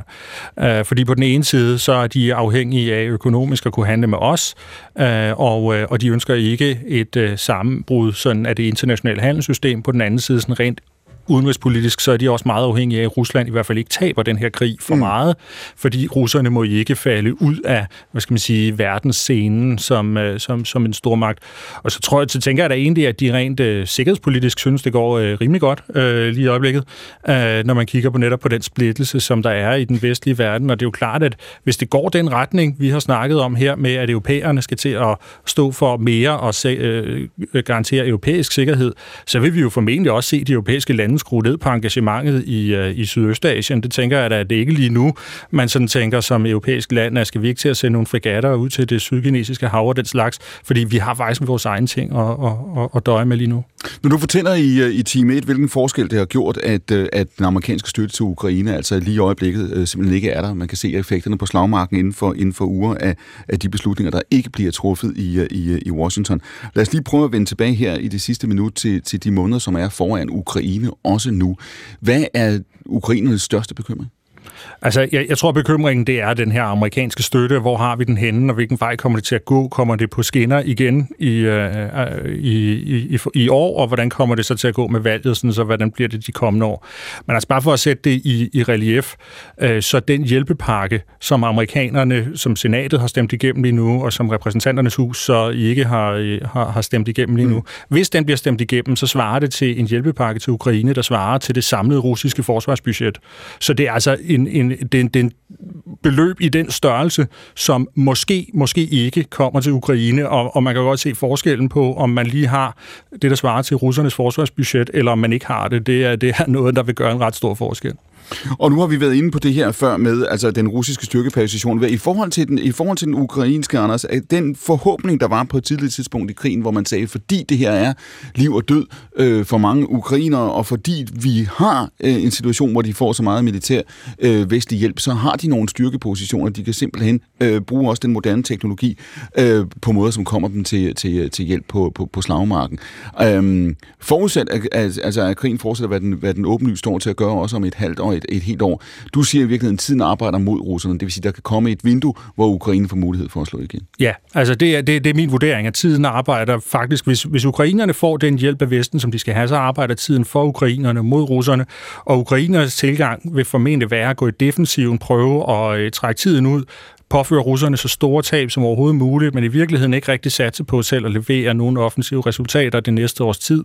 Øh, simpelthen øh, øh, fordi, at, at, at tiden arbejder for dem, og de vil komme til at stå stærkere i 2025. Men det forudsætter jo så, at Vesten faktisk er der og laver de leverancer og træffer de beslutninger. Hvis der opstår en, en, en forståelse nu, eller en idé om på, i Europa og USA, at man på en eller anden måde skal til forhandlingsbordet, og der skal være en eller anden øvre grænse for, hvad man kan kræve, eller hvilke risici man vil løbe, øh, øh, så er situationen anden. Ja, ja, så er situationen en anden, men der er ikke rigtig det store valgmulighed, vil jeg sige, for de europæiske lande, end at prøve at fortsætte med at støtte Ukraine og gøre det så godt som muligt, fordi perspektivet for europæisk sikkerhed ved et, et ukrainsk nederlag vil være kæmpestort. Og så kan det jo godt være, at man skal ud på verdensmarkedet og så sige, mm. kan vi finde nogen, der kan erstatte USA i det her? Der findes jo altså andre lande i verden, som også har en kæmpe våbenindustri. For eksempel et land som Sydkorea, som hidtil har været meget tilbageholdende med at levere øh, i store mængder til Ukraine. Men altså, hvis man først kunne få åbnet for leverancer fra Sydkorea, så vil jeg sige, så er vi, så er vi næsten det ved at være der, hvor at, at det kan erstatte det, som amerikanerne kan levere. Nu har vi næsten bevæget os til Asien, hvor vi skal over nu. Bare her til sidst, Anders Puk, du sagde i, i, i time 1, du er bekymret for, at russerne skal forsøge på en eller anden måde at teste artikel 5. Altså findes ud af, er der svage led i kæden, og du siger, det vil du overhovedet ikke øh, udelukke. Det kan du sagtens se for dig, det, det, det scenarie. Er vi der nu, tænker du, efter Trumps tale for otte dage siden, nu kører München-konferencen i de her døgn også, er vi der nu, hvor, hvor man har tale det her igennem og tænkt det øh, scenarie igennem også i Europa, eller vil det komme som endnu en overraskelse? Jamen, altså, jeg tror, vi i hvert fald er et sted der, hvor det virker som om i forsvarsministerkredsen, det er noget, man har talt om. Altså, der er så mange forsvarsministre, som lige pludselig på kort tid har været ude og snakke om, at øh, nu, øh, nu har de fået nogle efterretninger, som gør, at de er bekymrede, og det er jo for mig at se, det er det her scenarie, vi taler om. Jeg vil også sige, at jeg tænker, at vi nok også er et sted, hvor der stadig er en forventning om, at Biden vil have nok muskelkraft til at kunne gøre noget ved det, hvis det er noget, der sker lige inden for de næste måneder. Så den store bekymring, det er jo altså, hvad sker der øh, til, øh, til november? Det siger Anders Puk. Vi befinder os i anden time af Akkurat, som er P1's søndagsavis nyhedsmagasinet om alt det, der forandrer sig, og om alt det, der i hvert fald på overfladen forbliver, som det er. I dagens panel har vi Teresa Scavenius, som er løsgænger, medlem af Folketinget. Vi har Tanja Nyrup Madsen, som er journalist og forhenværende chefredaktør på Mandag Morgen. Vi har Klaas Kirkeby Talgaard, han er journalist, kommentator og studerende i øvrigt. Og så Christoffer Storm, som er spidskandidat til Europaparlamentet for Danmarks Demokraterne. Anders Puk er så småt på vej ud af studiet, men klar med mikrofonen står Christina Bortrup, som er analytiker med speciale i Kina og Asien. Og så vender vi os til det her engang, Christina. Start med lige at tage os øh, øh, til Kina engang. Du har dækket Kina i mange år, du har øh, boet der, og nu har vi jo siddet og fulgt nyheder også de første uger af i år. Mange af dem handler om, hvor økonomisk udfordret øh, Kina er, og man i virkeligheden står med en serie af problemer og udfordringer her, der i den grad ikke løser sig af sig selv. Hvis du sammenligner Kina nu med, hvor landet var, da corona ramte for fire år siden, både i forhold til økonomien, men måske også i forholdet til selvbilledet. Hvor er landet så? Jamen, det er en helt anden verden. Altså, inden corona, der var Kina godt nok øh, anset som en, en voksende trussel på grund af fremmarsen i det sydkinesiske hav og en stigende sådan, øh, global øh, ja, tilstedeværelse.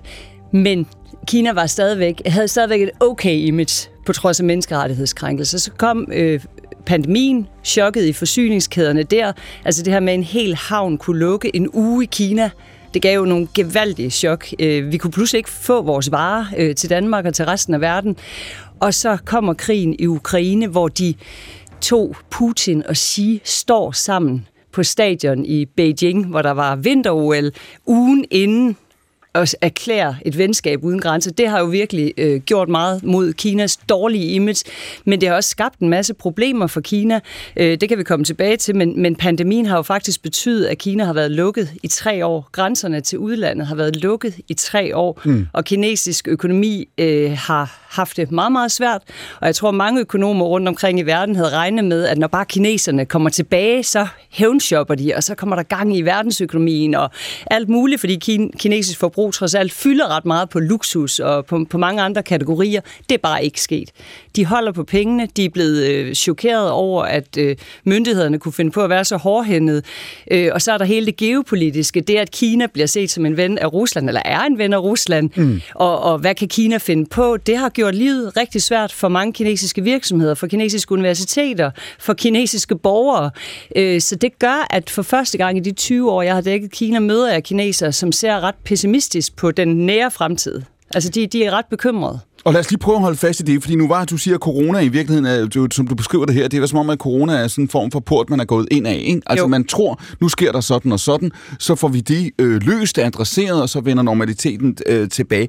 Sandheden er jo den, at Xi Jinping har haft travlt i mange år med at sige, vi bliver nødt til at forny vores økonomiske øh, model. Vi kan ikke være verdens øh, sweatshop, altså vi kan ikke, det er længe siden, at det har været en strategi, vi er nødt til at, at udvikle, vi er nødt til at patentere, vi er nødt til at, at forske. Det har jo været hans stated åbenlyse politikmål hele tiden, Christina. Og så alligevel er det som om, at de vækstrater, man kigger ind i, de udfordringer, man har med ungdomsarbejdsløshed, med ejendomsmarkedet, der stadigvæk virker altså umådeligt skrøbeligt, eller det, der er, er, er værre. Det er som om, kan du sige, at udfordringernes omfang alligevel overrasker den kinesiske ledelse lidt, eller hvad? Ja, men jeg synes, man skal skille de to ting ad, fordi nu siger jeg lige, at Kina har været lukket land i tre år, og meget er gået dårligt men der er også sket et teknologisk kvantespring, og der er sket et kvantespring på den grønne omstilling. Altså bare da jeg selv kom tilbage, efter Kina havde været lukket i halvandet år, da jeg så kommer ind i landet, kan jeg simpelthen se, at der er flere elbiler på gaderne. Altså du kan simpelthen se forskellen.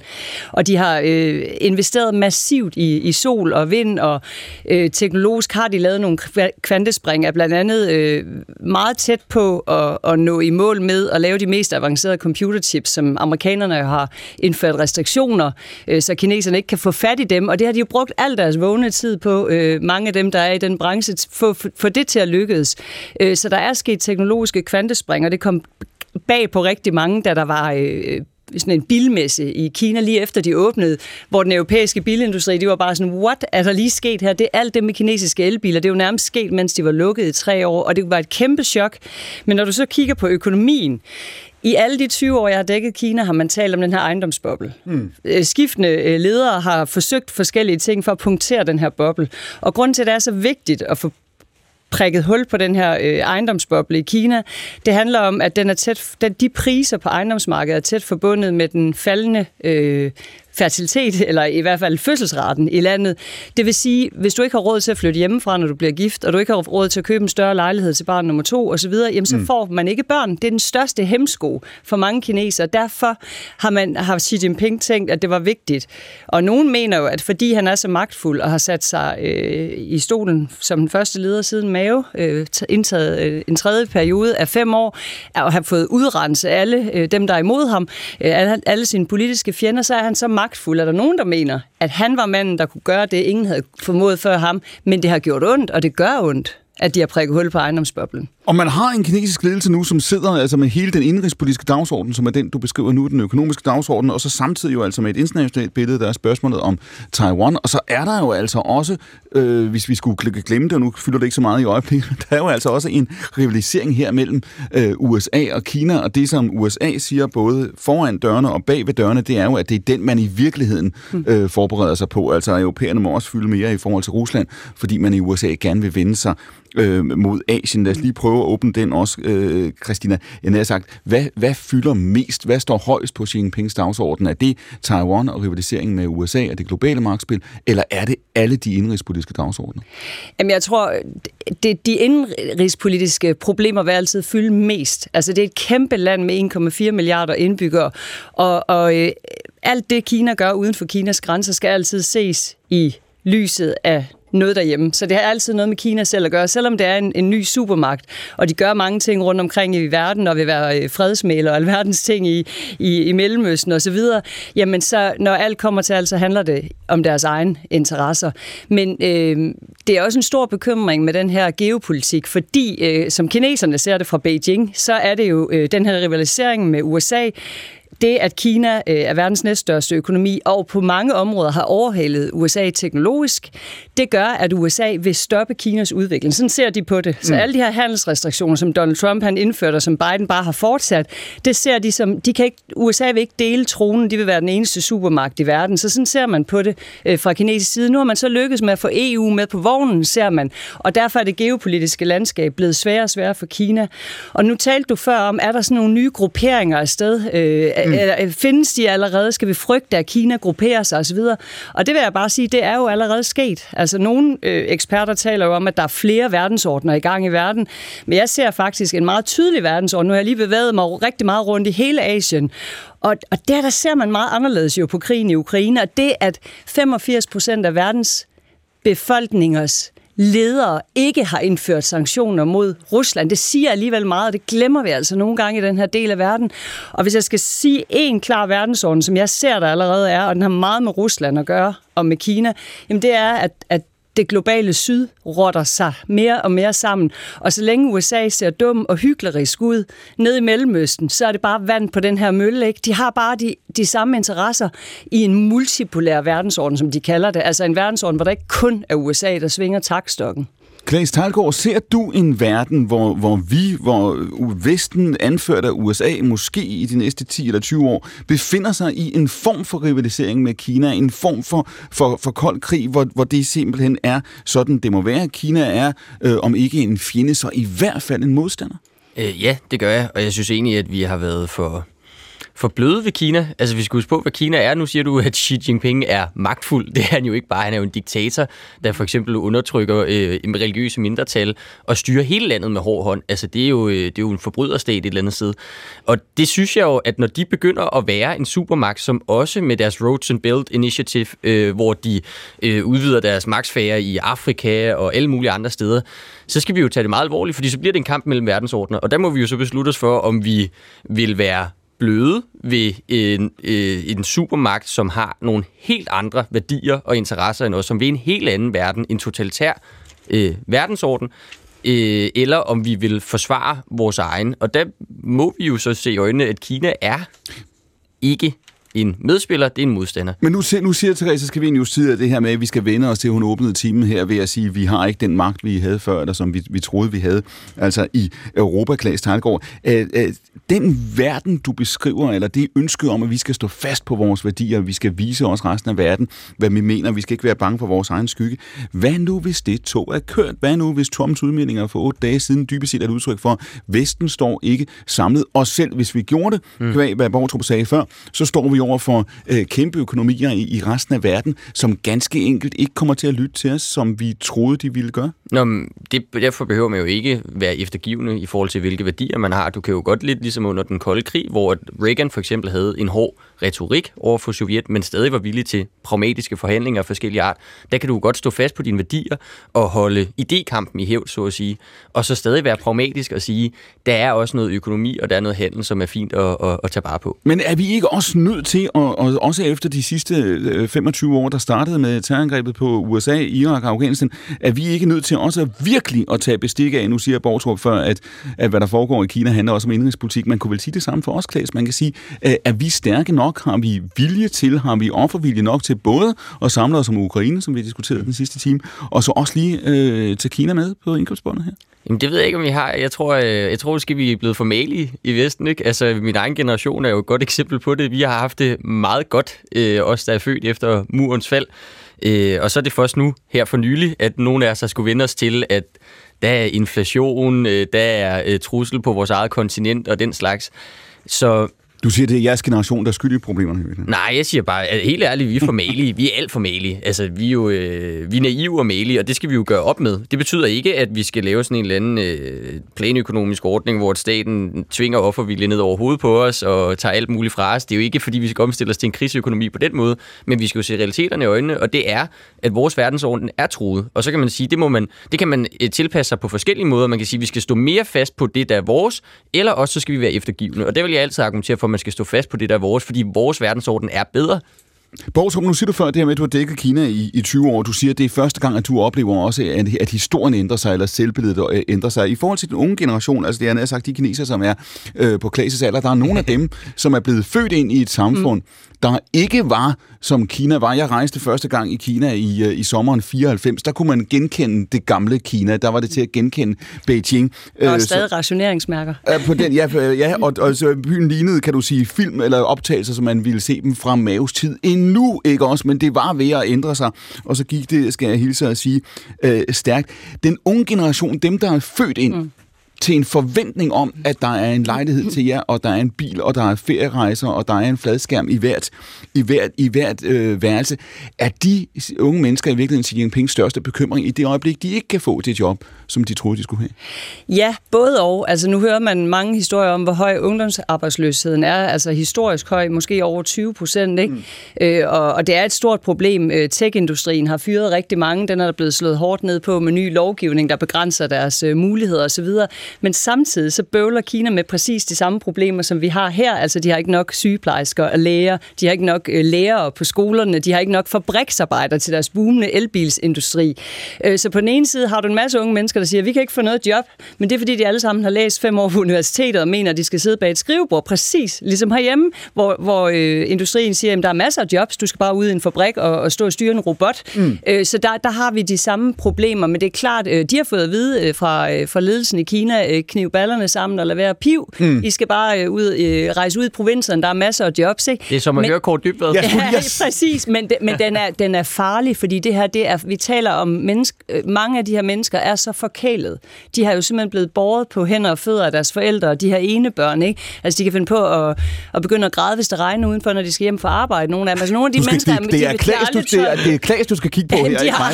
Ja, jeg er ikke enbarn. Nej, du er ikke enbarn. De har aldrig taget et... Hvis der er nogen, der spiller en kop kaffe, så sidder alle bare og kigger. Der er altid kommet en anden og tørret kaffen Nå, op okay. for dem. Altså, du, du ved, det, det er bare og, og de har kun, når du møder dem, så taler de bare om, øh, ej, men jeg gider ikke rigtig det, så jeg har sagt op, og du ved, altså meget, øh, den her middelklasse øh, gruppe af kinesere, jeg og de har aldrig mærket... Det, fordi så behøver vi jo ikke være så bange for Kina alligevel, Nej, hvis det er det der, vi står overfor. de er meget, øh, mange af dem er meget malige, og det er jo et problem, fordi de bliver jo meget desillusioneret, når de bare ikke kan se, at udsigterne er positive længere.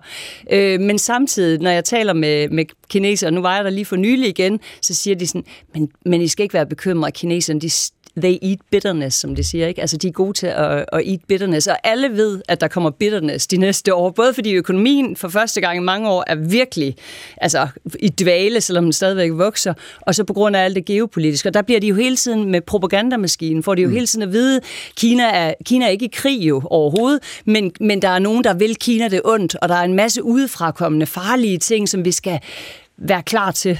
Tanja, nu har vi diskuteret øh, Rusland-spørgsmålet her den sidste time, og man kan jo, man kan jo sige, at det, der jo øh, er sket også de sidste otte dage efter øh, Trumps tale, det er, at det er europæiske politikere, der pludselig sidder og, og forholder sig til nogle andre scenarier, stiller nogle andre spørgsmål, end de har gjort før.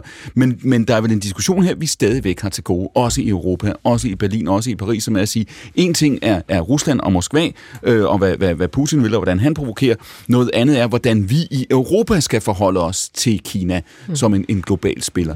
Ja, altså jeg synes jo, Ukrainekrigen virkede som sådan en slags fremkaldervæske mm. øh, på et fænomen, som vi bare havde været rigtig dårlige til at se. Altså vi troede jo, at det skulle være Rusland mod resten, men det blev stort set Vesten mod resten. Ikke? Mm. Og, og, og den, den resten, hvor, hvor, hvem er den store øh, kolonimagt også i, i, i den resten af verden, jamen, det er jo Kina. Mm. Øh, og, og jeg synes, det er, det er ikke nogen nem øh, spiller at forholde sig til lige nu. Også fordi der er det skifte, som du lige beskriver der. Og jeg synes, altså jeg kunne rigtig godt tænke mig at, at høre dit bud på også, hvad sker der med et Kina, som har været vant til igennem øh, faktisk et århundrede kun at have fremdrift. Mm. Øh, de har jo haft en fuldstændig nærmest mirakuløs øh, øh, øh, hvad hedder det, udbredelse af rigdom til en, en middelklasse, som bare voksede og voksede og voksede. Øh, og også på den globale scene er det gået frem i rigtig, rigtig mange år. Og nu ser de jo øh, hele den store befolkning øh, en slags øh, øh, vending øh, mm. på alle parametrene, og det gør jo også deres ledere. Og det vi forløbig ser, det er jo, at de lukker sig mere om sig selv, de bliver mere øh, et diktatur, som du siger, end et, en, mm. end et gryende demokrati. Og jeg kan da godt frygte, hvordan reagerer den der kæmpe spiller, når den bliver presset. altså, Ja, altså øh, der er ingen tvivl om, at øh, der er på grund af de geopolitiske problemer, der er i verden, og efter øh, altså både øh, hvad hedder det, krigen i Ukraine og også pandemien, hvor Kina jo også, fordi det startede i Wuhan, øh, og der blev peget fingre, fordi man skjulte oplysninger for folk, befolkningen og resten af verden osv., det har bare det har været øh, det har været hårdt for Kina, fordi de var vant til at øh, fordi de havde den her store økonomiske muskel og fordi vi alle ville gerne sælge på det her store vækstmarked, så, så kunne Kina slippe afsted med meget, men sådan er det jo absolut ikke mere. Nu er det jo altså man vil handle med dem der har samme værdier og og så er det jo også det at Kina har trukket en mere autoritær retning siden Xi Jinping kom til, ikke? Mm. Og det har jo også gjort at forskellen bliver større og de også i forhold til Taiwan og alle de her ting. Men jeg vil sige deres øh, vigtige øh, øh, mission lige nu er jo, handler jo om sikkerhedspolitik. Ligesom det gør for Europa, ligesom det gør for USA, ligesom det gør for Danmark. Hvordan kan vi sikre os? Hvordan kan vi øh, hvordan kan vi sikre os, hvis, øh, hvis nu Kina invaderer Taiwan, og der bliver indført sanktioner på samme måde, som vi har set med Rusland, mm. så er de jo også på den, fordi de er verdens største forbrugere af olie og gas. Nu har de så krammet på Rusland, og mm. kan være helt sikre på, at de skal få det, de skal bruge derfra, men de er også afhængige af andre ting. ikke? Ja. Øhm, og det er de jo sindssygt bange for, så de bruger al deres fokus på at gøre Kina det, de kalder selvforsynende, og det gælder altså på teknologi. USA vil gerne noget af det samme, og man kan sige, og EU vil også gerne noget af det samme, men man kan sige, hvis vi skal prøve at kigge på i verden, hvem tror vi kan lykkes med mm. det, så er det nok mere øh, Kina og USA, der kan lykkes mm. med det, end øh, stakkels Europa, ikke også? Og sandheden er jo, at begge, altså begge dele kan godt være rigtigt. Det kan sagtens være, at man har en, kan man sige, serie klassiske økonomiske problemer, nu talte om ejendomsmarkedet ja. eller ungdomsarbejdsløsheden, samtidig med, at man ser, det var også det, du beskrev, Christina, i virkeligheden, som den anden side i det her paradoks, ja. et, et kæmpe teknologiske øh, spring. Og jeg ved, ja. det er noget, du arbejder med i øjeblikket, hvor du ser på det her, hvor du ser på Kina i den, i den grønne øh, omstilling, og hvor spørgsmålet i virkeligheden er øh, ikke, altså øh, om de har fart på, men hvor meget fart på de har, ikke? Jo, altså, jeg synes, det er så vildt at flytte tilbage til Danmark, øh, og så høre den der boble, vi lever i, og den måde, man taler om den grønne omstilling, og, og at vi er sådan et grønt forgangsland. Altså, og jeg skal så køre rundt i dieseltog, og, og der er stadigvæk langt imellem øh, elbilerne. Og når jeg, øh, når jeg nu har købt et nyt hus, efter vi flytter hjem, så er der intet, der motiverer mig til at få solceller på taget. Der er intet, der motiverer mig til at sætte en ladestand op eller købe et batteri. Intet. Der er ingen incitamenter. Og det er meget overraskende for mig, fordi nu kommer jeg lige fra Kina og mange andre steder i Asien, hvor man gør en masse rigtige ting, fordi man har brug for den her grønne omstilling og ser ud til at nå sin klimamål før. Men grund til, at jeg interesserer mig for det nu og er i gang med at skrive en ny bog, det handler egentlig om forsyningssikkerhed. Fordi efter at det gik op for os, at vi var nødt til at gøre os fri af russisk olie og gas, så er det så gået op for rigtig mange, at vi er dybt afhængige af Kina, når det gælder den grønne omstilling. Ikke? Og jeg tror også, vi er mere afhængige, end vi taler om øh, herhjemme. Fordi man hører europæiske politikere ofte tale om, ja, vi skal hjemtage produktionen af solceller, vi skal hjemtage produktionen af ditten og datten. Mm. Jamen, det er fint, du vil lave fabrikkerne i Danmark, men du skal stadigvæk bruge komponenterne og de sjældne jordarter og teknologien, fordi det faktisk er længere fremme på alt, hvad der gælder batterier, solceller, elbiler, varmepumper, stort set alt det, du skal bruge til den grønne omstilling, der er Kina i front teknologisk. Christoffer Storm, hvad skal være det danske svar på det? Altså, øh, som Christina siger her, hvis vi havde et billede af, øh, som efterhånden er nogle årtier gammel dag, hvor mange vindmøller vi satte op, og hvor helt enestående og unikke vi er. Hun beskriver en helt anden, en helt anden verden. Hvad skal vi gøre? Men altså, jeg synes, at, øh, at det er vigtigt, at vi, at vi i Europa bliver ved med at, at fokusere på, at, at vi skal udvikle os i, med det, vi kan. Og, og, og jeg mener egentlig, at vi skal forsøge at, nu siger du, at, vi, at hjemtage ting fra, fra Kina. Jamen, vi kan sige, at vi har aldrig haft det i Europa, så det er jo ikke at hjemtage noget. Men og vi, skal, vi har haft solceller, ja, solceller har, ja, ja, solceller, ja. har vi i Danmark. I, i, i, i Aalborg, hvor jeg bor, øh, der, der lever øh, størstedelen af befolkningen jo nærmest af, af produktion af, af vindmøller. Nu tænker jeg på de her komponenter, som skal bruges til at, at styre mm. tingene. De ting har vi jo aldrig haft i Europa. Og det er jo nødvendigt, hvis vi skal have den samlede produktion og gøre os uafhængige af Kina, så skal vi have den samlede produktion i Europa. Sådan så, at hvis der opstår eksempelvis en, en krig i Taiwan, eller en ny pandemi, hvor Kina lukker fuldstændig ned, mm. jamen, så skal vi ikke være så afhængige af dem, som vi er i dag. Og, og det, det er en meget svær balancegang, og det er jo også dyrt at lave sådan en uh, investering og hvor, i Europa. Og hvor er I, Kristoffer Storm? Fordi øh, Danmarksdemokraterne er jo stadigvæk i afviser en CO2-afgift, ikke? Jo. Fuldt og helt. Ja, en CO2-afgift på landbruget er, en, øh, hvis det er den, du hentyder til, ja. Øh, helt forkert vej at gå. Fordi det vil jo give de danske landmænd en, en konkurrencesituation, som jo øh, vil i værste fald ødelægge dansk landbrug. Og lad, hvis vi lige prøver at sætte det i kontekst, så når man ser på, på klimaudfordringens øh, omfang, ikke? når man ser på, på størrelsen af, af, af de her problemer, vi står overfor. Øh, nu beskriver Borgtrup før, hvad der sker i Kina i USA, er det hvad, halvandet år siden man gennemførte den her, knap halvandet år siden man gennemførte den her Inflation Reduction Act. Hmm. Øh, december var det, ikke? Øh, 22, hvor hvor, hvor Biden fremlagde øh, den. Det her, det begynder at ligne også et teknologisk øh, kapløb.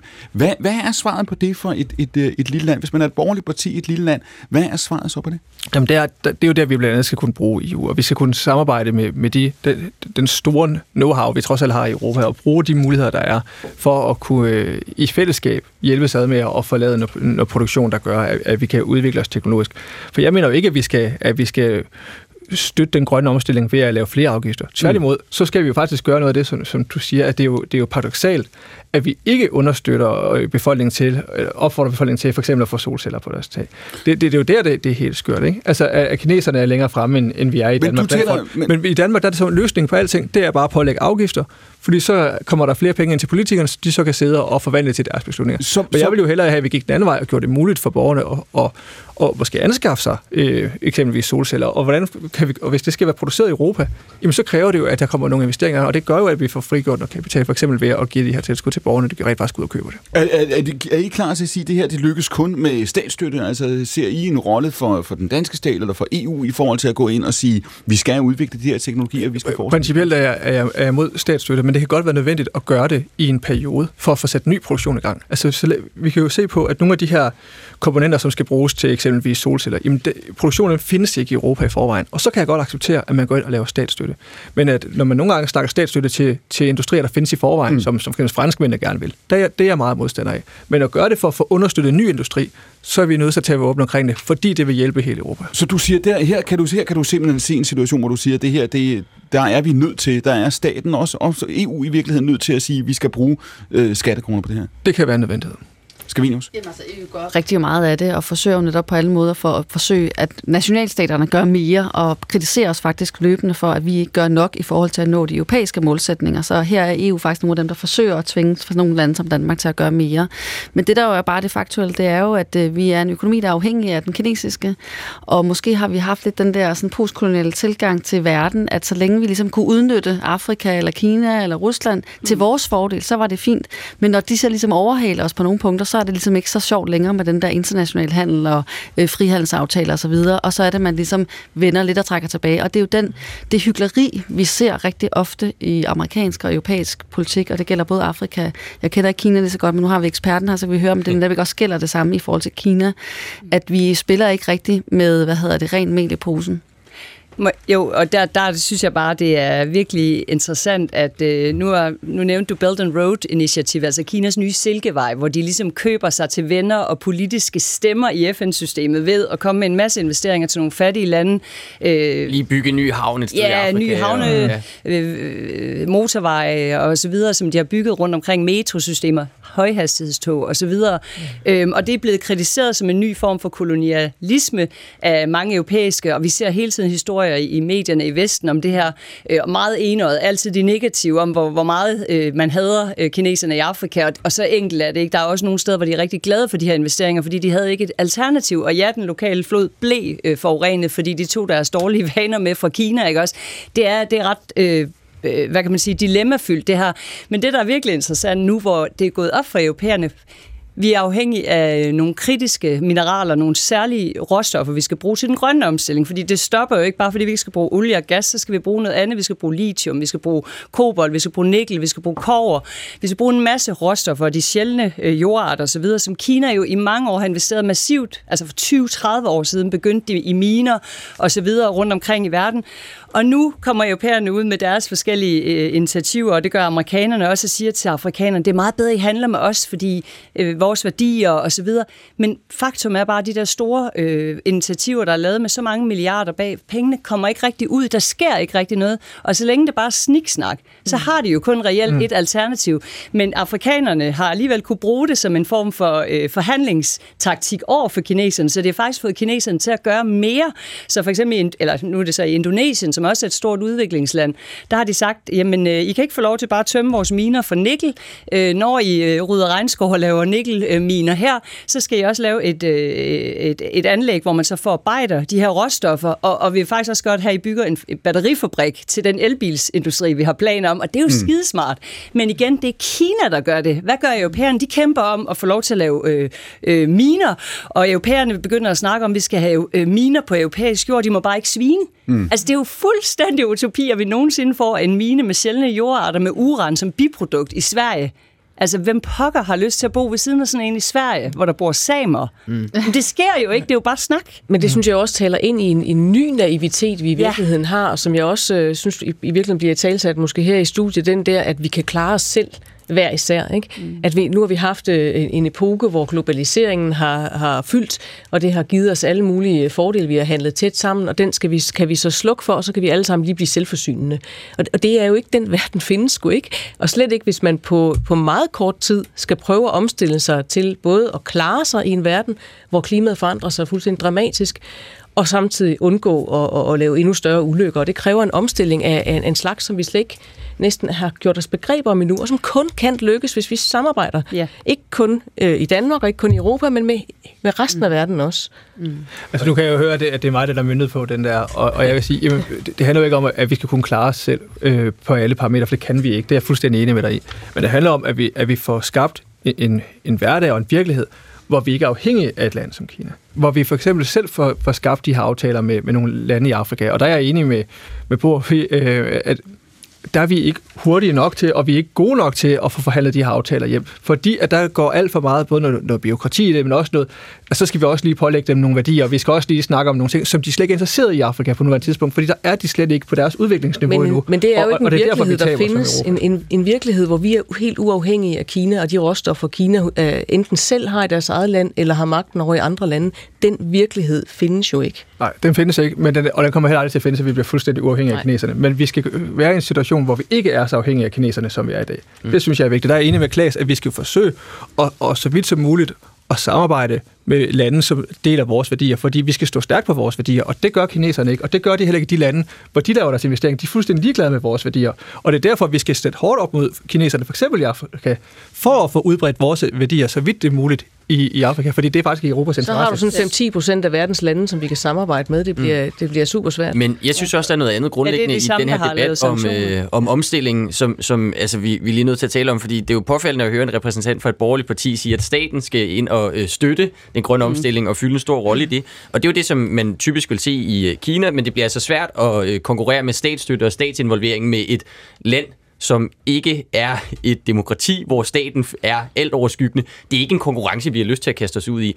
Og jeg synes, det er efterhånden længe siden, at vi fik afgjort, at markedsøkonomi er mere effektivt og bedre end planøkonomi, så det byder mig meget imod at i den grønne omstilling, der har vi også, på grund af USA's store pakke, som mm. Biden stod for, øh, der har vi øh, lavet en eller anden fortælling om, at planøkonomi er vejen frem, at det er sådan en, hvor staten skal gå ind og øh, det, man kalder pick the winners-strategien, øh, vælge nogle teknologier ud, og så lave store statslige investeringer. Der tror jeg mere, man skal kigge på, at det er noget strukturelt med en CO2-afgift, og så må man lade markedet øh, stå og få omstilling, drive den frem, fordi det er den mest effektive måde, i stedet for at politikere skal sidde og lege, at de bedst ved, hvad der er vejen frem. Grundlæggende er jeg fuldstændig enig med dig i, men når det handler om, om Europas sikkerhed, så er vi nødt til at sige, at der er nogle ting, vi bare skal kunne producere øh, i vores egen kontinent. Og derfor så må vi kunne acceptere i en periode for at støtte de her øh, industrier i gang, at der kan vi godt være med til at, at lave en anden form for statsstøtte.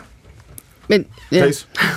Jamen, altså, det er jo ikke sådan, at det er en naturlov, at det er sådan. Altså, det er jo et valg, som du mener øh, er nødvendigt det, det køber jeg ikke. Altså, jeg tror på, at markedsøkonomien er mere effektivt end planøkonomi. Det synes jeg, historien har vist gang på gang men, på gang. Men, og hvis, vi befinder, hvis vi befinder os i en verdenklasse uh, til Talgaard, hvor det her også handler, jævnfør Christoffer Storms argument, det handler også om vores, øh, vores sikkerhed, mm. hvor vi ser uh, Kina, som uh, ikke er noget traditionelt kapitalistisk land, mm. som bruger de her midler, bruger den her form for statsstøtte, men vi også ser USA gøre det mm. i en anden skala, måske uagtet hvem mm. der vinder. Jamen bare fordi, at de gør noget dumt, behøver vi jo ikke gøre det.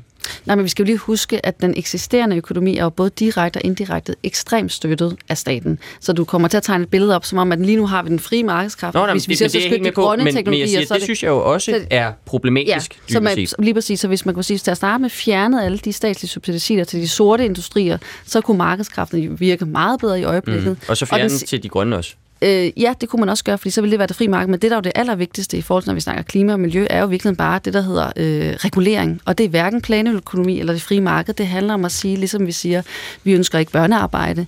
Derfor ønsker vi heller ikke, at vi skal øh, forurene vores hverken atmosfæren eller vandet eller luften. Og det er den regulering, der faktisk er politisk brug for. Og så kan man inden for det bruge de frie markedskræfter. Det er faktisk det, der er vores samfundsmodel, men som man ikke rigtig bruger lige nu aktivt, fordi man reducerer klimapolitik til at være en diskussion om en lille afgift, som i forvejen ikke vil løse Men jeg det tror for store eksempel, vi vil være enige om, altså en ensartet CO2-afgift vil være en god ramme. Så, så må den også ramme landbruget. Øh, det er den jo selvfølgelig nødt til. Øh, det er jo det er helt klart, at vi er jo vant til, at vi har afgifter på rigtig mange ting, som vi mener er uhensigtsmæssige, men det er bare ikke tilstrækkeligt til at lave den miljø- og klimaregulering, der er behov for. Så der er også brug for nogle forbud, hvor man simpelthen bare siger, det er forbudt at hælde kemikalier i vandet, ligesom det er forbudt. Og skal vi nu, at... i, forhold, i forhold til Kina, der har vi ja. vel et dilemma her, øh, som virkelig kommer til at fylde også i de kommende år. Enten kan vi sige, at vi skal samarbejde med øh, kineserne, vi skal, vi skal bøje os ind imellem på nogle principper, fordi vi har brug for, at Kina gennemføre den grønne omstilling. Vi har brug for Kina som en, en partner her. Hvis ikke at Kina gør det, så kan det være stort set lige meget, hvad vi selv gør. Det er argumentet på den ene side. Og så vil konsekvensen vel også være at sige, så er vi nødt til at droppe snak om frihedsrettigheder, vi er nødt til at droppe snakken om demokratiet, fordi klimaet er et eksistentielt spørgsmål for os alle sammen. Nej, det jeg mener ikke, det er den vej, man er blevet så god. Det vi skal kigge på, det er at bruge de internationale institutioner. Altså for eksempel har vi nogle verdenshandelsorganisationer, som vi sagtens kunne bruge meget mere aktivt, men grund til, at de er, står meget svagt lige i øjeblikket, det er fordi vi faktisk er nogen, der ikke har lyst til at give ind på for eksempel at øh, undgå at øh, vores landbrugspolitik, for eksempel, som vi subsidierer rigtig meget, og det ødelægger sig for eksempel Nordafrikas mulighed for at have deres landbrugsproduktion. Så vi er med til selv at skabe nogle af de problemer, som er i verden. Og, øh, og det er derfor, vi skal jo ligesom, hvis vi tror på øh, fri konkurrence, konkurrencekraft og teknologisk innovation, jamen så skal vi jo også tro på, at, at, at den kinesiske teknologi og innovation er bare med til at skabe noget innovation herhjemme, som så er det den konkurrence, vi sætter fri. Men lige nu tør vi ikke det, når så længe det ikke er de amerikanske eller europæiske virksomheder. Og resultatet er bare, at vi så taber. Vi har tabt vores solcelleindustri. Mm. Der er mange, der snakker om, at vi er ved at tabe vores vindmølleindustri, vores mm. bilindustri. Det er sådan ret vildt, det, det vi kommer til at se ind i, og der er ingen, der kan finde ud af at gøre noget på politisk plan, faktisk hverken i Danmark eller i, i Europa, fordi man sidder og beskytter den nationale og den europæiske bil, gamle bilindustri, som mm. sidder og forurener mere end den kinesiske, og det kan man på en eller anden måde ikke forsvare.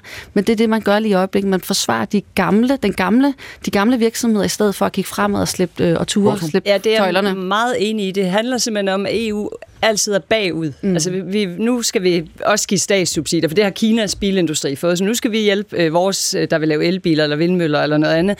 Og vi er hele tiden bag kurven, og øh, nu er det så gralt, at øh, de her kinesiske elbiler, de vælter ind over grænserne, og man ved godt, det næste, der sker, det er vindmøller, det næste, der sker, det er varmepumper og solceller. Altså, det har udredet den tyske industri en gang, og kommer så til at gøre det igen med det nye, man har bygget op, fordi der er kæmpe overkapacitet i Kina, fordi i takt med, at det er gået dårligt med deres ejendomsmarked, så har de simpelthen boostet alle de penge, der plejede at blive kanaliseret ind i ejendomsudvikling. De er gået til grønne industrier.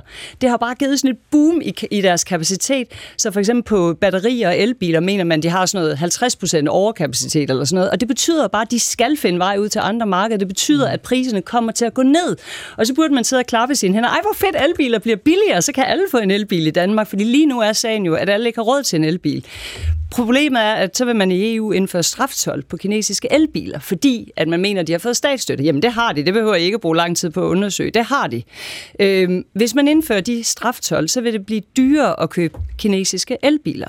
Og det er jo bare et kæmpe dilemma, vi står overfor med vores grønne omstilling. Kommer vi til at gøre det samme på solceller og varmepumper, så bliver det dyrere og mere besværligt at lave vores grønne omstilling. Eller skal vi sige, så må den tyske bilindustri, der er såret i timen, så må de lide, og så ja. må vi få nogle billige ja. produkter til vores grønne omstilling. For hvad skal vi med de arbejdspladser i fremtiden, hvis vi ikke engang har en planet? Altså, er det ikke der, vi er? Altså? Christoffer Storm, hvad er svaret her? Nej, det er jo heldigvis ikke der, vi er. Øh, og, og, og, vi er jo altså afhængige... Jeg til at sige, det byder mig også imod det der. ja, altså, altså, den, kan, den kan jeg slet ikke have. Altså, det, altså det, det, det, den tyske det, det, det, det vigtigste for mig er generelt ikke har en planet. Altså, nej, jeg altså, siger ikke, planet går under. Nej, det var det, du sagde før. Nej, jeg siger bare, hvis det er det, vi diskuterer. Jamen, det er det ikke. Vi ikke diskuterer ikke, om jorden er ved at gå under, for det er, det er den ikke. Altså, det er jo ikke sådan, vi... Det tror jeg heller ikke. Og det, for mig er det vigtigt, at vi beholder arbejdspladser i Europa.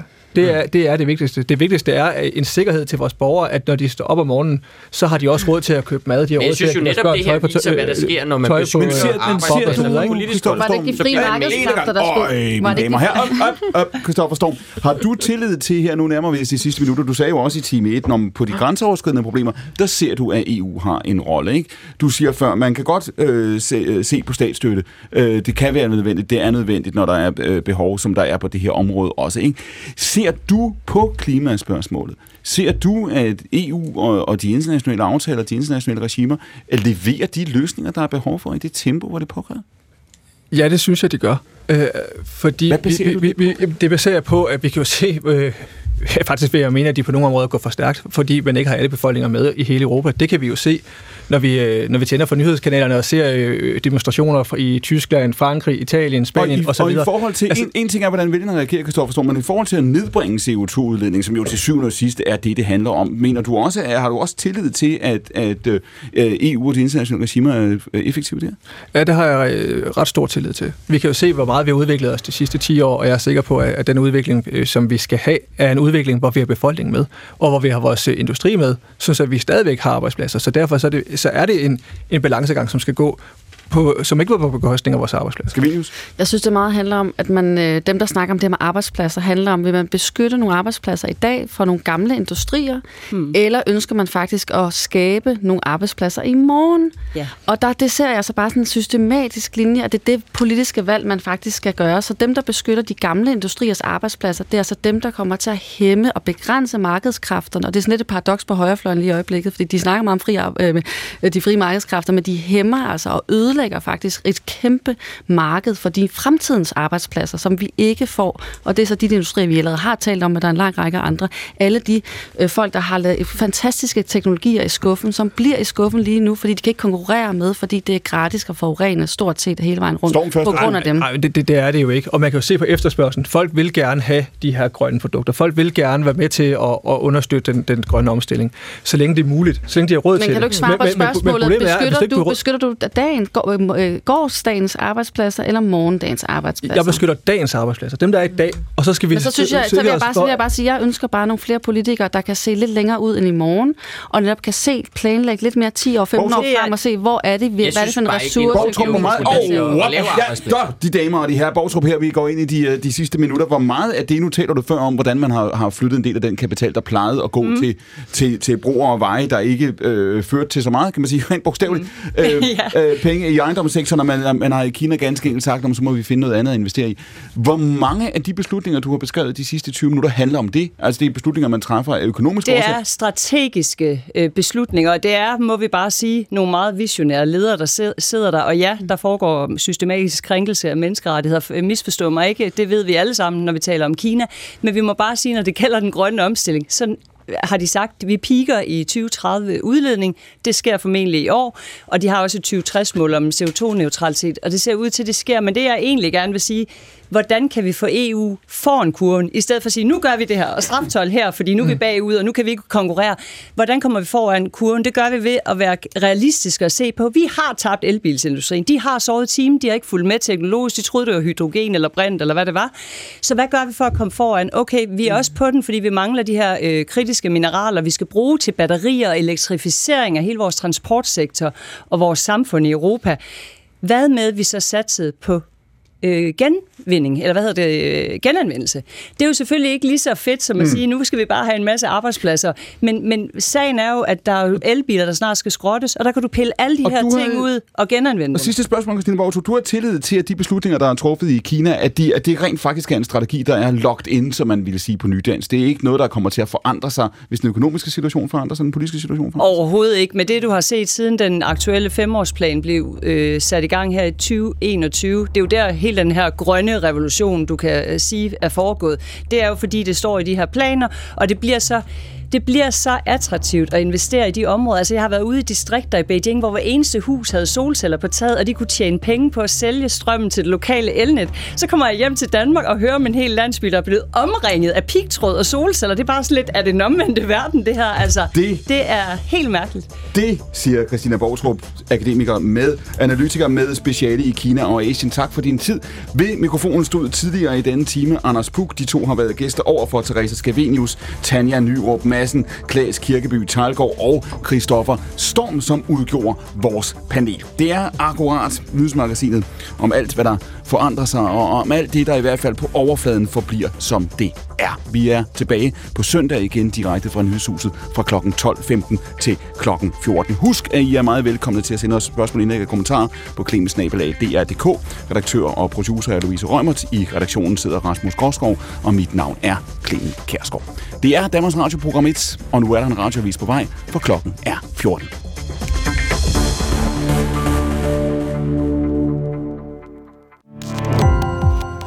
Gå på opdagelse i alle DR's podcast og radioprogrammer. I appen DR Lyd.